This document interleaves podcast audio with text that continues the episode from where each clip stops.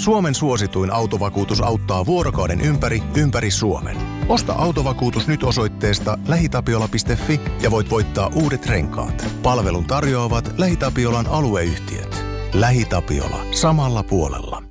Ja sit mennään Kaukosen laidalle. Niin toi on vähän sama juttu kuin se, että kun tehdään, ammutaan ranteella kiekko ilman maskia maalivahdille ristikkoon, että oliko se Molaverin helppo vai lauka, laukaisia hyvyyttä, että se, että jos Siinä saattaa olla molempia. Maalin, niin. Siis on se hyvä laukaus, ei sitä pääse minnekään. Tämä on Kaukosen laidalla NHL Podcast, joten otetaan seuraavaksi Askiin ohjelman juontajat Veli Kaukonen ja Niko Oksanen.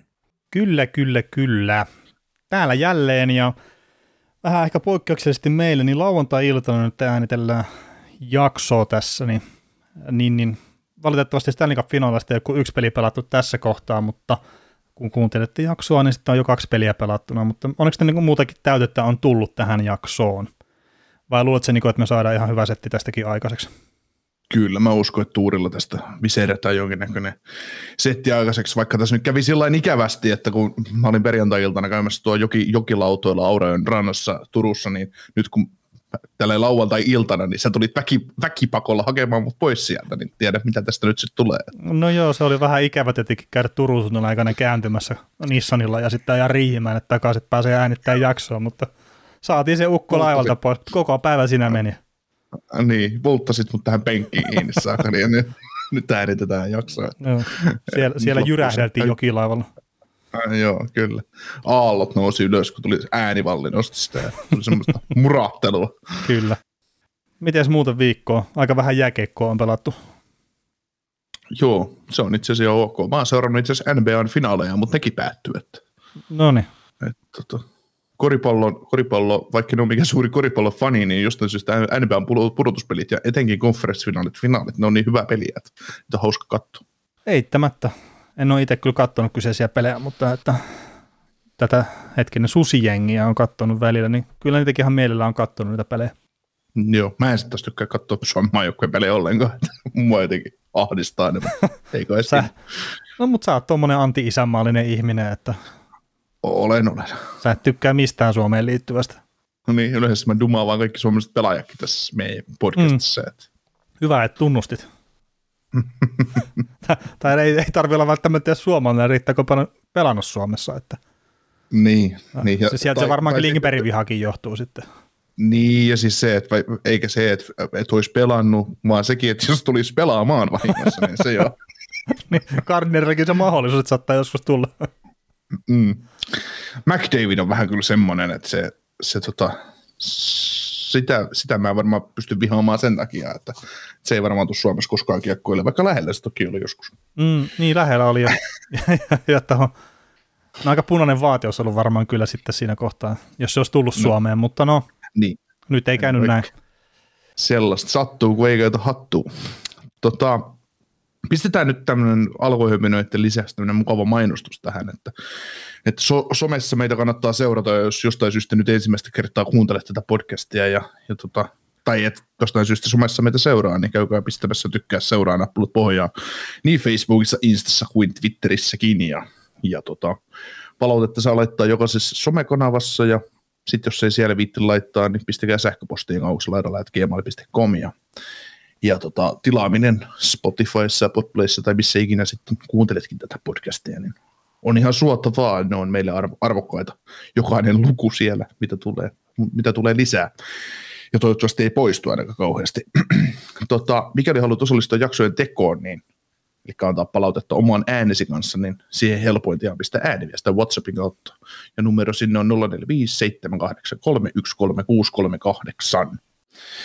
045 Discord-kanavalle kannattaa liittyä, tai mistä minä tiedän, kannattaa sinne liittyä, mutta, mutta tota, näin, linkit löytyy Instasta, Twitteristä ja Facebookista, että äh, silloin kun minä olen viimeksi Discordia avannut, niin, niin lukenut, lukenut sieltä viestejä, niin silloin siellä on ollut jäätävä meno, mutta, mutta en, tie, en tiedä tätä hetkeä nyt. Ja se kertoo nyt meidän Discord-aktiiveille, että, että mikä tilanne tässä on kertonut. Susta ollaan oltu huolissaan ja sua ollaan kaipailtu sinne. Niin No tää on hienoa, että sä sanot sen tähän podcastiin, että minusta ollaan huolissaan. En mä, en mä tiedä, en mä tiedä. Ei ole mitään, ei ole mitään syytä olemassa. Ehkä joskus teet me, me, me, Ehkä, ehkä joskus. Katsotaan nyt, kun se tilanne tulee. Sitten kun se sininen kuu nousee tuolta, niin minä saatan tehdä palvun, mutta, mm. mutta tota, mennään, mennään, otetaan, otetaan kesällä nyt rauhassa. Että, että se Discord häiritsee minun jokilaivalla muraattelua vähän liikaa. Että. Koko ajan piipittää siinä. Se saa niin, hiljennettyä se sen Discordin. Niin se mulla ainakin on. Mä oon ihmetellyt, kun jotkut sanoo, että ne ei edes tiedä, mikä heidän tota ääni puhelimessa on, kun joku heille soittaa, niin kyllä mulla vaan pirisee. Että, mm. että siinä on semmoinen äänetön mahdollisuuskin näissä vehkeissä. Okei, okay. mielenkiintoista. Joo, me, me, meillä lapsuudessa toimii nyt on lankapuhelin niin, että heitti seinään, niin kyllä se sitten hiljaa. Siitä sai johon varmaan irti. Ai jaa. Ai, Joo. Tota, mikäli haluat tukea podcastin toimintaa, niin Patreonissa se on mahdollista. Ja, ja tota, siellä on erilaisia eri hintaisia paketteja ja kyllä meidän täytyy se, täytyy se vuosipakettikin sinne jotenkin, jotenkin kehittää. Tai sitten keksitään joku muu tapa, millä lähetetään ihmisille laskuja. Että. niin, kyllä me voidaan laskuja laittaa, että pistäkää vaan sähköpostiin. Niin. Niin. Kyllä me keksitään niitä. erilaisilla virkkeillä, erilaisilla hinnoilla. niin. E- e- että, että näin. Tota, Sitten meillä on ilmoitusluontoista asiaa, että tota, ei ole live-lähetyksiä tänä vuonna tehty juurikaan. Ei varmaan yhtään. Ei muistaakseni Mutta, tota, ole kyllä tehty, joo. Joo, eli ottakaa meidän YouTube-kanava seurantaan, NHL Podcast 2.6 laidalla on kyseisen kanavan nimi. 13.7. eli sinä päivänä, kun NHL vapaat markkinat käynnistyy, niin tykitetään pikku live, live tulille ja käsitellään vähän sopimuksia, mitä NHL tehdään. Et yleensähän vapaiden markkinoiden tämä avautuminen menee niin, että pari tuntia ennen kuin markkinat aukeaa, niin on jo isot kalat on tiedossa jo, minne menee ja todennäköisesti summatkin, millä ne menee, mutta niitä rupeaa varmistuun. Mutta siinä yleensä kaikki kaupat tapahtuu ensimmäiseen kahteen kolmeen tuntiin, tai sopimukset siis, ja sitten se on ohi. Että sitten niitä tippuu aina sieltä täältä mm. tuolta näitä sopimus, sopimusuutisia sen jälkeen, mutta ajateltiin, että jäädään lomalle sitten tällainen vähän tyylikkämällä sydämillä ja tehdään live-lähetys ja paha nyt arvioida sitten, että jos vapaat markkinat käynnistyy varmaan kello 20.00 Suomen aikaa tuolla 13. päivä, mitä se nyt on ollut viime vuodet, niin, niin, niin, niin varmaan joku kolmen, kolmen tunnin setti siihen, että aloitellaan varmaan tuntia, tuntia aikaisemmin ja tehdään kaksi tuntia päälle, en tiedä, mutta sillä, semmoista. Käsi, käsitellään siinä erilaisia asioita ja kaikkia kysymyksiä, mitä saatte nyt jo laittaa sitten tulemaan tuohon tuohon settiin liittyen ja näin, niin, mm. niin sitten otetaan tietysti reaaliajassa kiinni, kiinni erilaisiin soppareihin ja todennäköisesti sitten seuraavan viikon maanantaina niin tulee, tulee sitten ihan jaksomuodossakin ulos, jos veli viitti sille jonkun editin tehdä. Niin. Ehkä, ehkä, mutta tosiaan niin. se, no vapaa, vapaiden pelaajien noin hommat on tietenkin se yksi, yksi juttu siinä, mutta että voi summata niin kulunutta kautta muutenkin ja kaikkea muutakin tosiaan, että, että mistä haluatte, että keskustellaan, niin keskustellaan sitten, mutta katsotaan. Että eiköhän sitten ihan hyvän setin sitten saa aikaa, mutta se nyt on tarkoitus, että lopettaa sitten tämä kuluva kaus niin 13.7. sitten tuommoisella spektaakkelilla. Joo, ja sitten se on kuitenkin sillä helppoa, että jos tuosta ajatellaan, onko se nyt keskiviikkopäivä vai tiistai, mikä ikinä onkaan, se voisi katsoa tuosta kalenterista, että se varmistuu, koska se on ihan yhden klikkauksen päässä. Se on keskiviikkopäivä. Mm. Niin se on sillä helpompi, että jos ajattelee, että jos me tehtäisiin normaalisti vaikka kaksi jaksoa, niin kuin tehtiin viime kesänä, niin se kahden jakson tekeminen vie, eli konferenssittain, niin se vie kuitenkin sen neljä tuntia, kun niitä ruvetaan tuossa äänittelemään ja keräämään kaiken maailman tietoja, niin toi lepposa kolmen, kahden kolmen tunnin live tohon, niin se on, se on meillekin melkein helpompi, helpompi niin, että tartutaan niihin, mitä siihen tulee ja, ja puhutaan niistä. Annetaan niille heti reaaliajassa aikamme. Kyllä. Mutta oliko Mut. siinä nyt alkuhöpinät? Kyllä. Ja sitten hei, sanotaan sen verran vielä, että oletettavasti meidän podcast-jakso jatkuu myös ensi vuonna tai ensi kaudella, niin pistäkää kommentteja menneestä kaudesta tulemaan. Jaksoja nyt ei ihan liikaa enää ole jäljellä, niin pistäkää tulemaan ja aina kehitysehdotuksia niitä pyydämme lisää, että jos aina pystymme jotenkin tekemään teidän kuulijoiden olosta parempaa. Tietysti laatua voisi aina parantaa, no. mutta, mutta jonkinnäköisen laadun tuoda tähän podcastiin, mutta siis se, että laatua se on paskakin laatu. Että, mm. että, että. Mutta joo, mutta ihan jos on jotain käytännöllisiä asioita, mitä ihmis, ihmisillä on, mitä voitaisiin parantaa, niin, niin antaa tulla ja risuja ja ruusuja meneestä kaudesta. Thank you. No niin, mennään sitten tapahtumin kautta uutisiin. Ja tota, mennään ehkä tuohon ykköspeliin Colorado Avalanche vastaan Tampa Bay Lightning tähän alkuun. Niin, niin, niin mitä fiiliksiä sulle herätti toi ensimmäinen peli? No mun mielestä se oli, siinä päästeltiin vähän kaasuja pihalle molemmista joukkueista, tai höyryjä, sanottuna. niin, mistä päästä pääsi ne kaasut pihalle? Niin, kaasu, kaasukammiot päällä sen. No ei vaan. Tuota, joo, mun mielestä se oli semmoinen peli tosiaan, että siinä oli kaksi levännyt joukkuetta pelas vastakkain ja näytettiin vähän yleisölle, että mitä tästä touhutaan, mutta en vetäisi suuria johtopäätöksiä suuntaan tai toiseen, että, että, että itse, itseä ärsytti tavallaan sen pelin aikana se, se, että siinä lähdettiin ylireagoimaan tai alireagoimaan erilaisiin asioihin ja pelillisiin juttuja. Mun mielestä se on ihan täysin turhaa, että mun mielestä seuraavat pelit, no on loogistakin, että seuraava peli kertoo, mutta, äh, mutta tota, niin. en, mä, en, mä, en mä anna suurta painoarvoa sille pelille tai tapahtumille siinä. Mm, no toisaalta nyt on kaksi päivää taas sitten levätään, niin kun pelataan lauantain sunnuntain välisenä yönä sitten toinen peli, eikö taas kaksi levännyt teukketta vastakkain, eikä vaan antaa mitään painoarvoa millekään? Ei varmaan voi. Että.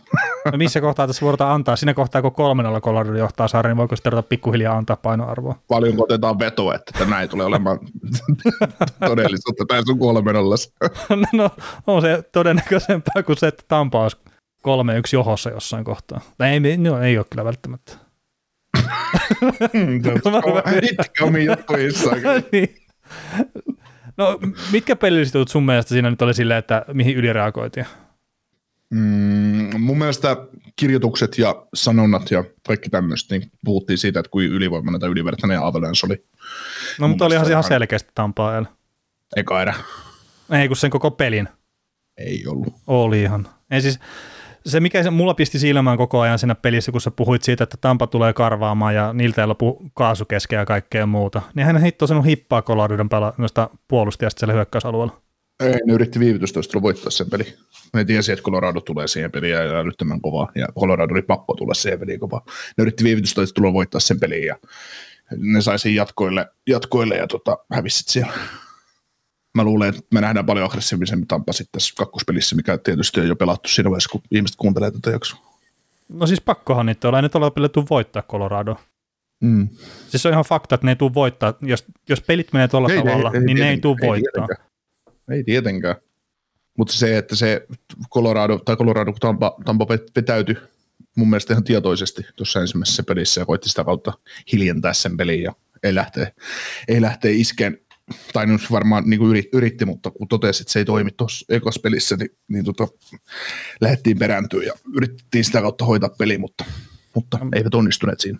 No, no ei, kun siis to, tosi outoa, että Coloradohan tuli joka kerta sen keskialueen yli vauhdilla he, ja todella helposti. Mm. Niin, ja sitten ne muutamat hyökkäysalueen rallitkin, mitä ne sai, siis niitä ei ollut montaa, mutta siinä oli sitten semmoisia tilanteita, että ei ne Tampan pelät kyllä ollut enää ihan varma, että kuka on menossa ja kuka on tulossa. Että Vasileskin otti muutamia hyviä koppeja kyllä niistä tilanteista sitten, vaikka ei muuten ehkä mm. ollutkaan ihan se priima peli häneltäkään, mutta ei mm. toisaalta Kemperikään kyllä mitään ihan täydellistä suoritusta osittanut. Mm. Joo, mutta en, en mä ole niin kuin mitenkään Tampasta oikeastaan yhtään millään lailla huolissani ensimmäisen pelin perusteella. Niin, eikä pidä ollakaan. Siis Tampa nyt on monta kertaa näyttänyt sen, että ne saattaa ihan miten sattuu pelata ensimmäisen peliä, tai ehkä jopa toisenkin peliä ja sitten pystyy ottaa neljä putkea, että terveisiä mm. vaan New Yorkiin. Joo, mutta siis tota, mm, Colorado teki sen minimin, mitä heidän tarvitse tavallaan tehdä siihen, että on niin vähintä, mitä sun täytyy tuoda pöytään Tampaa vastaan. Ja se hienoa, että ne siinä pysty, siihen pysty, mutta, mutta tota, kuinka paljon Coloradolla on palkeissa ihan oikeasti lisää? Paljonko ne pystyy omaa peliä parantamaan jatkossa? Siis mä väittäisin, että niillä on varaa enemmän nostaa tasoa kuin Tampalla. Niin. Mutta Kerta se melkein kahden viikon pelaamattomuus, niin kyllähän se näkyy ihan väkisinkin siinä Coloradonkin pelaamisessa. Mm. Että ei niillä ole mm. pelituntuma, ja se jos joku kuvittelee, että tuo oli paras peli, mikä Colorado tulee pelata tuossa sairassa, niin ei todellakaan ole. En jaksa niin uskoa ei, siihen. Ei, varma, ei, ei varmasti. Ja siis totta kai pitääkin nostaa tasoa, kerta Tampa nyt tulee nostaa seuraavaan pelin tasoa. Mm. Ja siis sillähän se tulee menee, että varmaan sitä jonkunlaista kissahiiriliikkeä, että en mä nyt usko, että tämä on mikään 4-0-sarja tai 4-1-sarja kummallekaan joukkueelle. Että kyllä mä nyt uskon, että se tullaan näkemään edelleenkin se minimissään kuusi peliä, ehkä se seitsemän. Mm. Ja sitten katsotaan, että, että kumpi pystyy tekemään riittävät korjausliikkeet sitten aina siihen vastustajaan, että miten se reagoi peliin. Mm. Mutta kyllä tuosta ekasta pelistä vaan jäi se kuva, että Tampa ei luistimella tuu pärjää tuossa sarjassa ja nyt pitää saada jotenkin hidastettua sitä ja onnistuksen siinä, niin se, se jää nähtäväksi. Mm.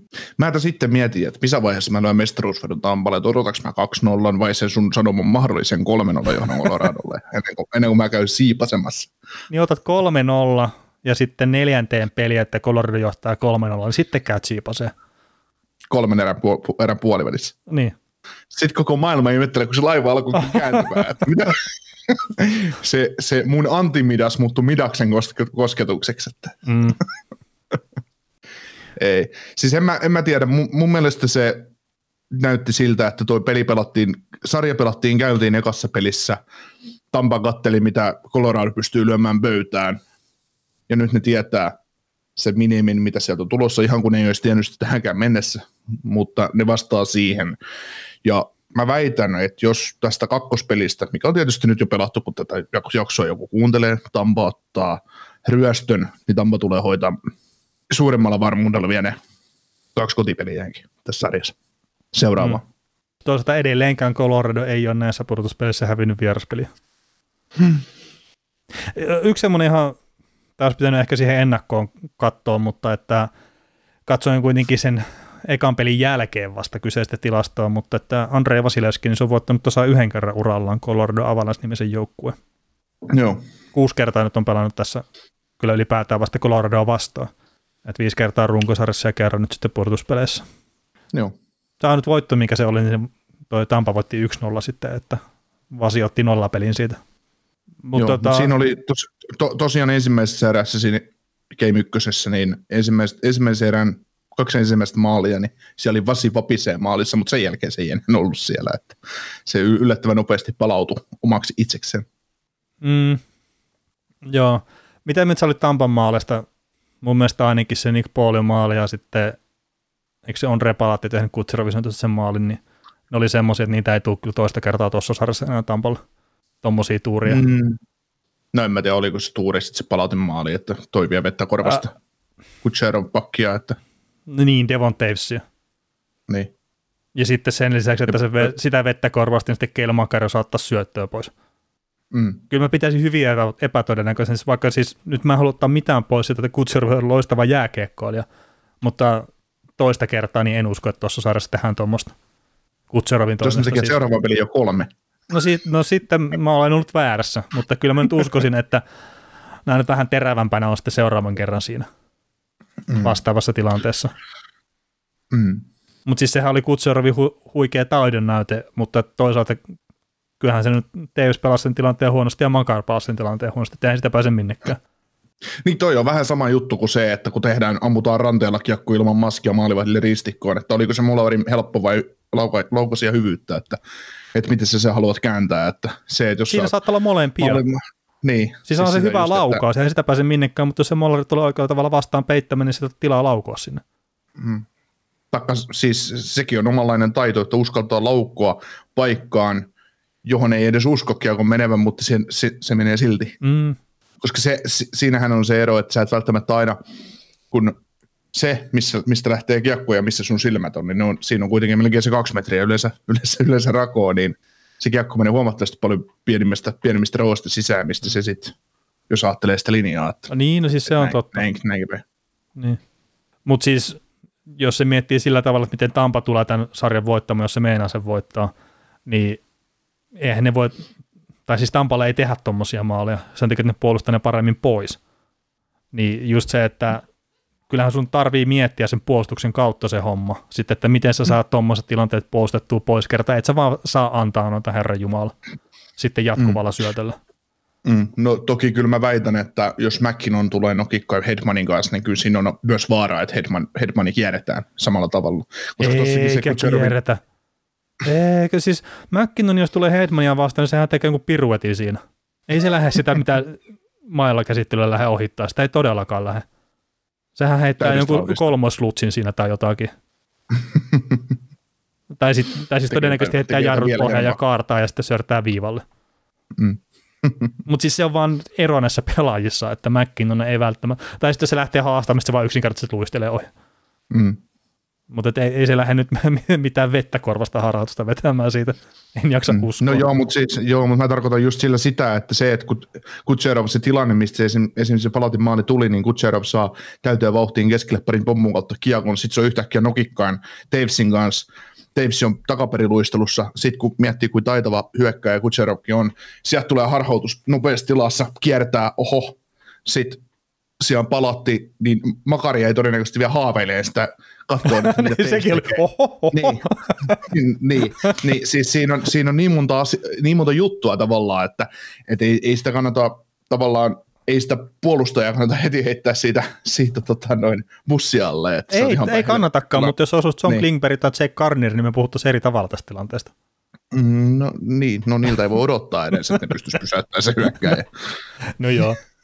Niin. Mutta tota, sä oot edelleenkin Tampon kelkassa tässä sarjassa.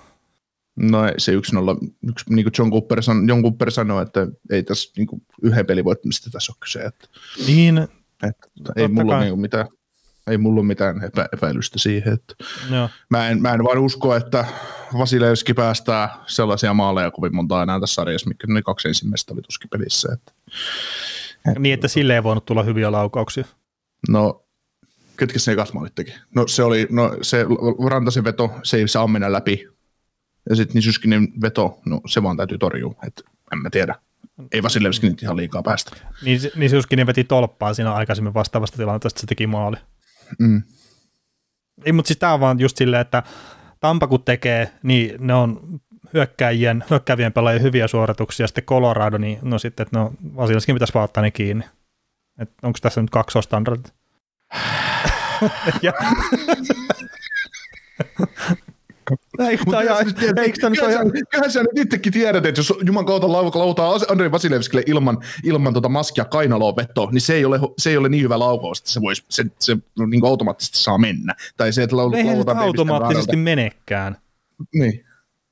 Mutta sitä just, että, sitä just, että, että sä lauat pienestä kulmasta johonkin ristikkoon semmoiseen, niin kuin puhutaan postilaatikosta, mihin se kiekko lautaa niin onhan se ihan eri kuin se, että sä lauot sen tavallaan läpi toisesta maalivahdista. Tai sitten se, että Nisuskini, menikö se nyt poikoista se Nisuskinin maali siinä avauserässä, niin ei, ei Vasilevski päästä niitä pitkässä juoksussa ihan liikaa. Ei, ja, ja sitten ylipäätään, jos se, nyt, jos se meni jalkovyöstä, mä en nyt en muista, että mistä se meni, niin Vasilevskin torjuntaprosentti oli 95 kaikki vedolle, mitkä tulee patjoille.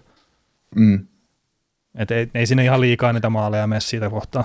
Niin, niin sitten se, että et, se, et Lehkosen ja Rantasen se värkkäämä maali, no sen oli hemmetin hieno, pelattiin takatolpalle siellä, Tsernakki, Tsernakki haaveili, katteli ottaa laitomäännöksiä siellä maalin sivussa vielä, kun oli ottanut blogin ennen sitä. Ei siinä, se oli, se oli no, mutta se oli 5-3 YV. Niin, niin, sitä just se oli ihan tehty maali, ei, mm. ei siinä ole Vasilevskilla mitään sanomista. Ja tota, joskus se ottaa toki niitäkin, mutta se on sitten jo pelastunut muutaman kerran sen pakiston. Ja sitten se voittomaali, minkä Burawowski teki, niin kaikki lähti konferin laukauksesta, joka sekoitti ihan täysin sen Tampan puolustukseen, tulee blokki, kiekko suoraan Nisyskin ja Lapa Nisyskin antaa tyhjiin, niin siinä oli niin, se, oli niin, se oli niin jäljessä, jos se koko Tampan puolustus ja maalivahti, niin siinä oli, siinä oli tähdet tavallaan kohdillaan, mitä siinäkin tapahtui. Että.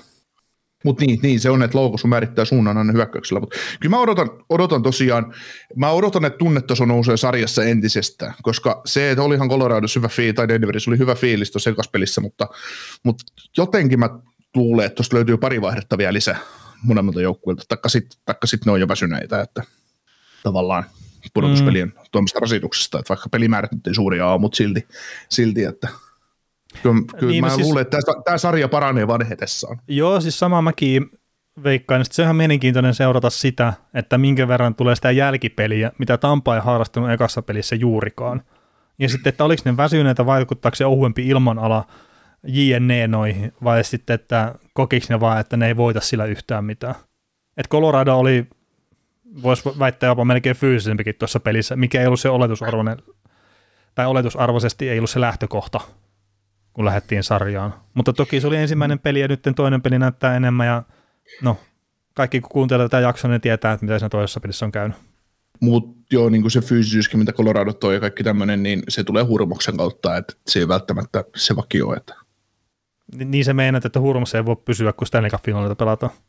Ei, mutta siis se just, että se, että jos, jos oletusarvo on se, että Tampa Bay on fyysisempi joukkue kuin Colorado tämmöisessä No onhan se totta kai tällä sitten, että jos, niin, niin, niin, jos se nyt ensimmäisessä pelissä on niin, että se Avalanche on ollut tosi fyysinen, niin se hurmos, mikä tuo sen en, huikean energiaa sulle, niin se nostaa myös sen fyysisen pelin elementin aivan uudelle tasolle, ja se tuo sen haluun taklata, haluun pelata tilanteet loppuun ja näin poispäin, niin se saattaa tavallaan tuoda se illuusion siitä, että toinen joukkue on fyysisempi kuin toinen, vaikka sitten sarjan myötä se saattaa kääntyä, kääntyä taas toista päin siihen, mitä se onkin oikeasti.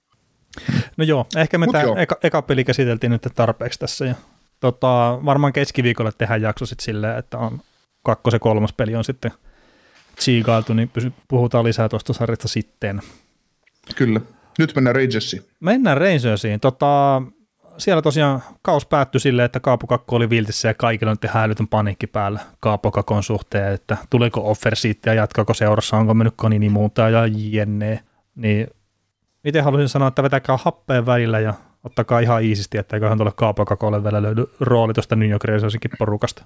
Ootko samaa mieltä? Juu, ka, juu, Kaapo Kakko, kakko viltitetään, viltitetään uras, uransa ensimmäistä kertaa NHL ja saman tien kertoo, että mä en jatka tässä organisaatiossa. Kaupakka, kaupakka minut mäkeen. No joo, aika, aika hulluja keskusteluja tuli siihen ja, ja näin, mutta Niin ja sitten ei ole pelkästään suomi tuosta hommaa, vaan tuolla on ihan Pohjois-Amerikassakin podcastissa keskustellaan juu. sitä, että mitä hemmettiä tässä nyt tapahtuu, että minkä takia organisaatio menetti luottonsa kaapokakkoa. mm, Sillä niin kuin, Jotain- että hetkinen, että niin, jotain, muutosta, jotain muutosta tarvi tehdä siihen peliin ja Kalantti koki, että se on muutos ja sai, Mm. se on se riittävä muutos ja that's it, että ei, ei siinä. niin siitä ei tarvitse olla samaa mieltä, enkä itsekään ole samaa mieltä siitä, mutta että tuo nyt on yksittäinen peli sitten, vaikka olikin erittäin tärkeä peli, mutta se on yksittäinen peli. Mm. Eikö se Rangers tehnyt siihen kuudenteen peliin jonkin verran ketjumuutoksia muutenkin? Joo, jotain pieniä, mutta, mutta tota, ehkä siinä on se Ryan Strom, että se oli puolikuntoisena siellä pelaamassa ja ei pystynyt pelaamaan peliä loppuun ja Kaapo Kakko sitten tota, oli, oli sivussa terveenä raapustuksena, niin se oli varmaan se isoin juttu siinä. Mm. Eikö, eikö siinä ollut tosiaan öö, lähtökohtaisesti, eikö Andrew Koppi pelannut kakkosen keskellä ja, ja jotain, jotain muuta, Niin jota, jotenkin ne fiksasi niitä kenttiä. Mä vaan just sitä kautta mietin, että oliko siitä iso syy sille, että minkä takia Kaapo oli viltissä, että kun ne halusi muuttaa kenttiä, niin ne ei nähnyt enää Kaapokolla paikkaa siinä joukkueessa, että ne koki, että on parempi pistää joku tietyn tyylinen pelaaja sitten taas pelaamaan sitten se joku kenttä tai muuta, mutta no, tiedän näistä. Joo, siis varmasti, siis tämähän siinä on ollut todennäköisesti joku lähtökohta, että valmennus on kokenut, että saa jollain erityyppisellä pelaajalla sitten se olevinaan jotain paradosta siihen joukkueeseen ja ehkä sitä kautta se kausi olisi jatkunut, mutta no ei jatkunut. Ja, mm. ja that's it, mutta siellä, että, se, siellä käytiin perinteisesti siirtämässä Titanikin kansituolia paikasta toiseen paikkaan. lopputulos ei muuttunut. Että ne vaihtoi Artemi Panarin oikealta laidalta vasemmalle laidalle. Että, niin kyllä. niin, joskus se tulisi sieltä paremmin läpi. Mm. Panarin pelasi muuten ihan kokonaisuutena ja mun mielestä ihan hyvät konferenssifinaalit, mutta, mutta ei vaan sit pystynyt vastaamaan siihen tasoon, mitä vastapuolen venäläinen pisti. Joo, joo. Panarilla oli joku loukkaantuminen tuossa runkosarjan lopulla, että se ilmeisesti vaikutti hänen pelaamiseen. Ja hei, mm. sen verran palaan tuohon Colorado Tampa hommaan, että tämmöisen spekulaation kuulin, tai välttämättä spekulaatio, vaan taitaa olla ihan faktaakin, mutta että Mikko Rantanen oli, siis sillä ei ollut korona, mutta sillä oli joku sairastuminen tuossa runkosarjan lopulla, ja olisiko se kymmenkunta kiloa melkein tiputtanut painoakin sitten siinä sen aikana, niin jos joku miettii, että minkä takia Rantanen on ollut ehkä vähän pelillisesti silleen heikohko tässä pudotuspelien aikana, niin sieltä löytyy se syy. Että ei ollut niin vahva kulmatilanteessa ja muuten kuin normaalisti. Pisteitä toki on tullut hyvin. Mutta joo, New York Rangersiin. Tämä on silleen kiva, että mä ajattelin Gaffrenissä käydä katsoa, että mikä oli palkkatilanteet ja muut, kun ei kaikkea musta ulkoa, niin nämä sivut ei toimi mulla ainakaan, että, että ei tarvitse sille sitä spekuloida, mutta jos ottaa muutaman jatkosopimuksen tuossa, niin Sami Blaze on tehnyt vuoden sopimuksen, semmoinen puolitoista milliä cap hitti siinä, ja sitten Vitali Kratsovi on myös vähän ehkä yllättäen tehnyt vuoden sopimuksen tonne, ja siinä oli 875 tonnia cap hitti, ja se on sitten taas joukkueen palkkatilanteen kannalta hyvä pelaaja tuohon kokoonpanoon, mutta spekulaatio on vähän siihenkin suuntaan, että ei tule ikinä pelaa enää peliäkään tuossa organisaatiossa. Joo. Tota, minulla on tämä oma Catfriendi, niin tässä kirjoitettuna paperille. No niin mä ajattelinkin, että sulla on oma Gaffreni. Niin. Joo. Se, Mä se ei kaadu läpi- ikinä. Niin, se, se kun kirjoittaa paperille, niin se ei kaadu. Tosiaan, kun tässä itsekin spekuloin tätä palkkatilannetta, ja tämä on oikeastaan aika karmimakin tämä tilanne, Mm. mm. että että tosiaan Strom ja Koppi nyt tärkeistä pelaajista ilman sopimusta. Strom on pitkäaikainen pelaaja tuolla toki ja Koppi nyt on lainapelaaja. Niin molemmat olisi pelaajia, mitä tämä joukkue varmasti haluaisi saada pidettyä, mutta se nyt ei ole sinällään mahdollista. Tota, mulla on tässä kokoonpano pyörittelyssä niin ykköskentässä Kreider, Zibanejad, kakkoskentässä Lafreniere, Panarin, kolmoskentässä Goodrow, Schüttil, neloskentässä Sammy Blaze, Ryan Reeves, ja sitten ylimääräisenä hyökkäänä Braden, äh, Traden Hunt. Ykköspari Lindgren, Fox, kakkospari Miller, Trupa, kolmospari Nemet, Schneider, sitten tota, nelospari Jack Jones, Nils Lundqvist ja maalissa Sestjorkin, niin tällä tota, noin systeemillä niin näillä on palkoista käytetty 70,8 miljoonaa. Ja deadcapia näillä on 3,5 miljoonaa, hyökkää, puolustajien 24 miljoonaa, hyökkäjien reilu 37 miljoonaa, maalivahti tuo 5,7. Eli noin, noin 10, ää, mitä, 12 miljoonaa palkkatilaa jäljellä. Niin tota, tosiaan kakko RFA tulee saamaan sopimukset, millaisen sopimuksen saa, että, tai mitä mieltä sä oot? Mitä, mitä, mitä kakolle pitää tulokassopimuksen jälkeen maksaa? Mikä on se seuraava soppari? Et itse menisin siltasopimuksella.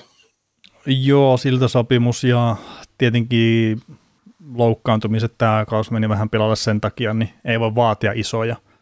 Että hyvin maltillisella siltasopimuksella kakoilla saattaisi olla parasta ihan vaan ehkä jopa vuosi, mikä ei sitten tarvitse tekniikki olla siltasopimus, mutta sitten jos saa sen pari vuotta kiinnitettyä ja ottaa vaikka semmoinen Eili Tolvanen tyyppi, oliko puolitoista miljoonaa, niin sehän on seuran kannalta ihan mainio, mutta suostuuko kakko sitten semmoiseen, niin se on eri asia. Hmm. Mutta kakko olisi varmaan itse asiassa yksi niitä pelaajia, että offer saattaisi olla semmoinen aika hyväkin ase.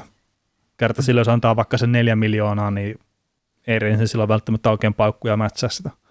No ei, pistät vaikka neljä kertaa nelosen tuosta kakolle jonain joukkueena, millä on palkkatilaa, niin huolaa, sä saat sen tuolta. Mm, ja siis siinä pelaajassa on kuitenkin sitä potentiaalia kasvaa kyllä sitten todella isosti, että mä uskon, että se pisteiden valossa se läpilyönti on ihan vaan ajan kysymys. Ja nyt ei puhuta siitä, että se nousee 100 pisteen pelaajaksi, vaan että sitä tulee 50-60 pisteen pelaajaksi tuohon sarjaan, mihin mä näen sen kaiken mm. potentiaalin, niin sit siitä eteenpäin se on ehkä vähän niin ja näin.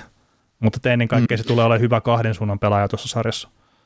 Joo, semmoinen mm, hyvä, hyvä kahden suunnan laita hyökkää kakkoskenttää, joka pystyy tekemään itse pisteitä, mutta pystyy tekemään myös toisten avulla. Mm. Ja ennen kaikkea, kun ei vuoda puolustussuuntaan. Et joku, jos joku Detroit käy iskemässä tuohon noin, niin se olisi ihan, ihan ok. Mm. Mutta tosiaan, tosiaan, niin kyllä mä luulen, että kakko saa sen 1,5-2 miljoonaa tarjous ja 2-3 vuotta. Se olisi Rangersille tosi hyvä. Ja en mä tiedä siis, ei se, no pelillisesti näytöt on hyvät siihen kakkos-kolmoskentän rooliin, mutta en mä tiedä, olisiko se ansainnut yhtään, yhtään enempää sitten. Että. No ei, siis tehopisteet määrittelee kuitenkin sitä sopimusta aika paljon. Mm. toki, jos katsoo kiekohallintatilastoja, niin ne on kakoilla yhdet joukkueen parhaista. Ja totta kai se pitää ottaa sitten huomioon siinä. Mutta sitten taas toisaalta, että jos sä et saa tehtyä pisteitä, on sitten syy mikä tahansa, niin se ikävä kyllä tulee näkyä siellä palkassa sitten. Joo, mitäs tota kakosta otetaan askel eteenpäin, otetaan tuo kakkosentteri tuohon kysymykseksi, että Zibanejadi nyt toimii Kreiderin kanssa hyvin ykköskentässä, ja mä näkisin itse asiassa kakkon aika hyvänä oikein, oikein letohyökkäänä siihen, siihen kenttään, kenttään niin tulevaisuutta ajatellen, koska tuo Panari on varmaan sitten, sitten kakkoskentässä, kun ei ne varmaan kaikkia munia pistä samaan korin, korin kuitenkaan, ja Lafreniere varmaan toimii kakkoskentän vasemmassa laidassa, niin onko tuosta Philip Sytidistä sun mielestä, öö, tietysti näytöt on hyvin vähäiset, vaikka on jo NHL pelannutkin jonkin, jonkinkin aikaa, niin öö, onko hänestä pitkässä juoksussa kolmas setteriä kovemmaksi? Mm, no pudotuspeleissä teki nyt tietenkin hyvin maaleja tuossa pienelle pätkälle, mutta kyllä mä tällä hetkellä sanoisin kuitenkin, että, että se kolmosentteri näyttäisi sieltä oikealta roolta sille. Mutta toki mm. siis 22-vuotias pelaaja pystyy vielä kasvamaan, mutta – en mä välttämättä lähtisi tällä hetkellä vielä tosiaan sitä nostelemaan sen korkeampaan rooliin. Mm. Mikä tuolle joukkueelle sitten olisi oikein ratkaisu tuohon kakkosentteriksi, että, että pitäisikö raivata tilaa silleen, että sä saisit joko Stromin tai joko se on Kopinkin sit sainattua sit omista UFA-pelaajista kakkosentterin rooliin, vai onko se sitten jo liian, liian paha juttu, jos ne sainaa Kopin kakkosentteriksi Stromin edestä? Koppi on kuitenkin lähtökohtaisesti laituri, joka pystyy pelaamaan keskellä, eikä sentteri, joka pystyy pelaamaan laidassa. Niin. Stroomin suurin vahvuus on ollut se, että se on toiminut hyvin tuon Banarinin kanssa. Mm. Se, se on just vähän semmoinen, että jos joku juttu toimii, niin sitä ei välttämättä kannattaisi lähteä ehdon tahdon rikkomaan. Mm. No, mitä sä sitten siitä, että sä saat Panarinin 11,7 miljoonaa parhaiten käyttöön, että sä sainaat sen Stromin jatkosopimukseen, niin mitä sä Stromille antaisit? Äijä on kuitenkin vanha kuin, vanha kuin joku kanadalainen kuusi, mutta... mutta Mitä? 28? Strom. niin, vanha, vanha, vanha jarruhan se on. Mm. Tähän sarjaan. Mä muistan kolme vuotta sitten kuunnellani podcastia, jossa se oli Jeff Marekin haastattelussa, ja hän puhui itse sitä veteraanina, mutta se on ihan totta. se oli 25-vuotiaana veteraani tässä sarjassa, mutta no, se on se nuorenee niin. tämä sarja koko ajan. No joo, ja siis on se pelannut kuitenkin pitkään, että muistan silloin aikana, kun se Andersissa löi sen läpi, niin tykkäsin tosi paljon siitä se pelisilmästä ja syöttötaidosta ja tälleen, mutta sitten se oli se toinen kausi sitten, että se meni vähän heikommin, ja se myytiin Edmontonin, missä sitten ei, ei jostain syystä tullut tulosta, mutta että onneksi Rangersissa on sitten löytänyt itsensä uudestaan. Mutta siis Romi on niitä pelaajia, että kun sillä jalka ei ole ihan se paras mahdollinen, niin mä olisin maltillinen sopimus pituuden kanssa. Että nelivuotisen sopimuksen voisin tehdä sille jopa johonkin kuutenkin miljoonaa asti, kun ottaa huomioon, että se on kuitenkin pystynyt tekemään pisteitä tuossa. Mutta sitten en, kuusi kertaa kutosta esimerkiksi en antaisi. Ihan vaan sen takia, että sit jos tuolta nyt jalka vielä vähän tippuu, niin sitten se saattaa olla semmoinen pelaaja, että sitten ei isosti enää hyötyä hyökkäyssuuntaan. Mutta siis Racersin palkkatilanne ei tule antaa myöden siihen kuuteen miljoonaan kyllä mitenkään. Mitä tota, mm, niin mitä sä luulet, mitä Stroimin markkinoilta saa? Kyllä se on kutosen tulee ainakin saamaan vapaalta markkinoilta. Joo, juu, totta kai, mutta, mutta tota, niin. No kyllä se, niin kuusi kertaa kutosen varmaan saa. Niin, ja se saattaa olla sellainen realistinen, kun ottaa huomioon iän ja kaikki. Mm.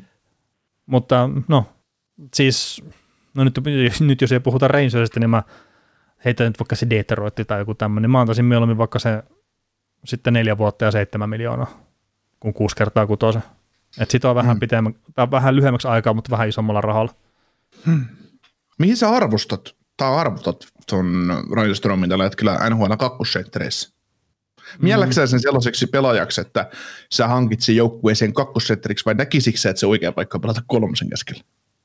Aa, no siis mä sanon mm. ehkä silleen, että jos sä lähdet voittaa Stanley Cupin, niin kolmosen keskellä. Mm. Että ei ole high-end kakkosentteri kyllä. Mm.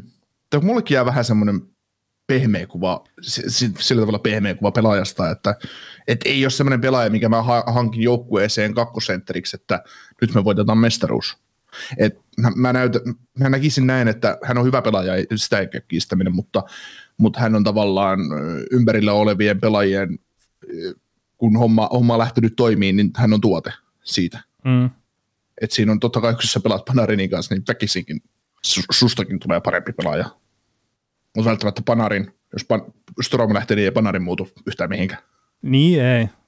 Tai sitten jos Strom ei jatka Rangersissa Panarin, niin tulokset droppaa, tekee 40 pistettä ensi, ensi kaudella, niin sitten voidaan miettiä, että mit, kelle tällä nyt sitä rahaa pitää maksaa. Niin.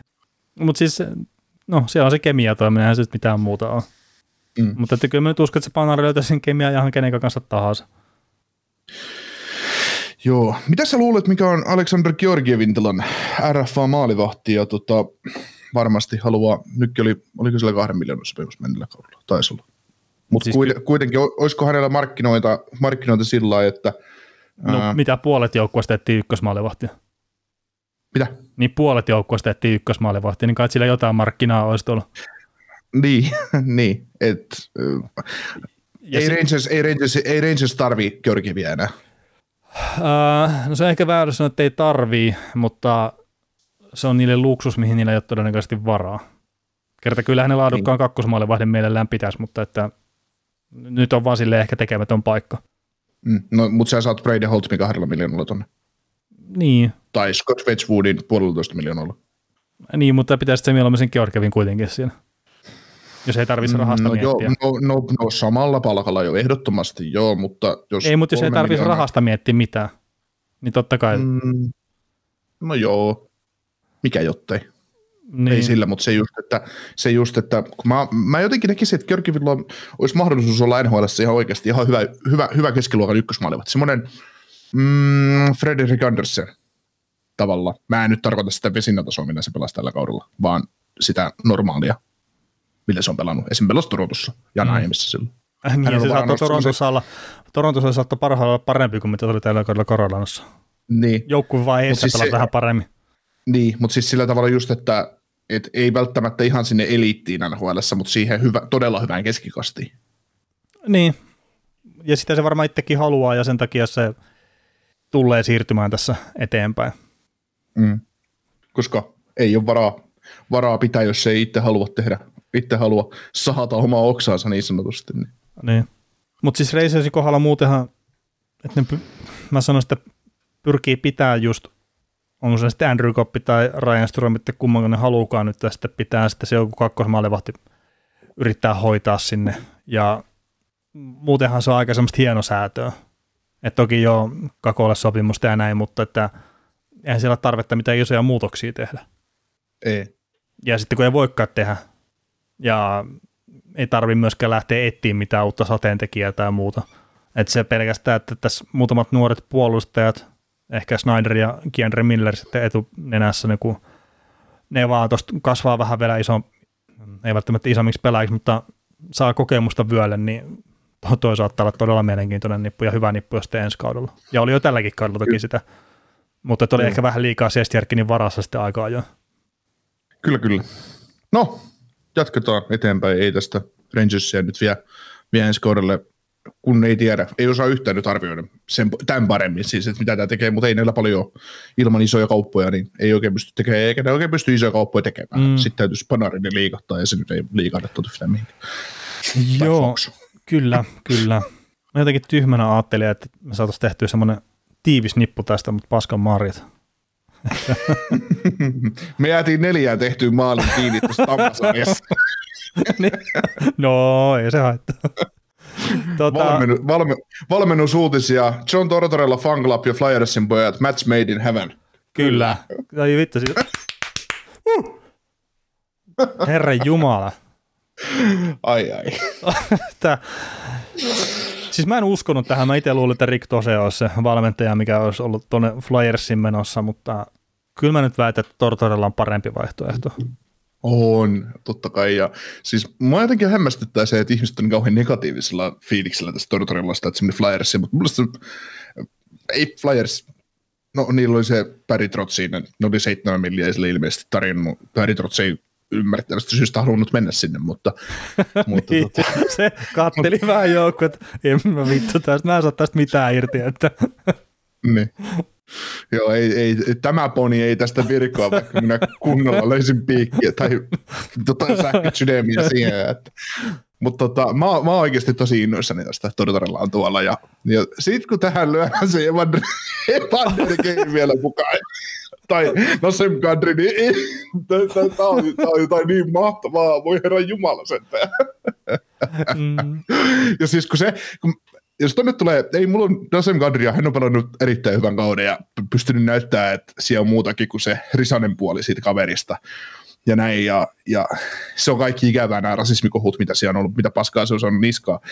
Mulla ei häntä vastaan ole yhtään mitään, mutta edelleen mulla on vähän se pehmeä miehen maine siinä, ja vähän sellainen, just siellä on, siellä on ne omat juttuunsa, mikä vähän painaa vaakupissa.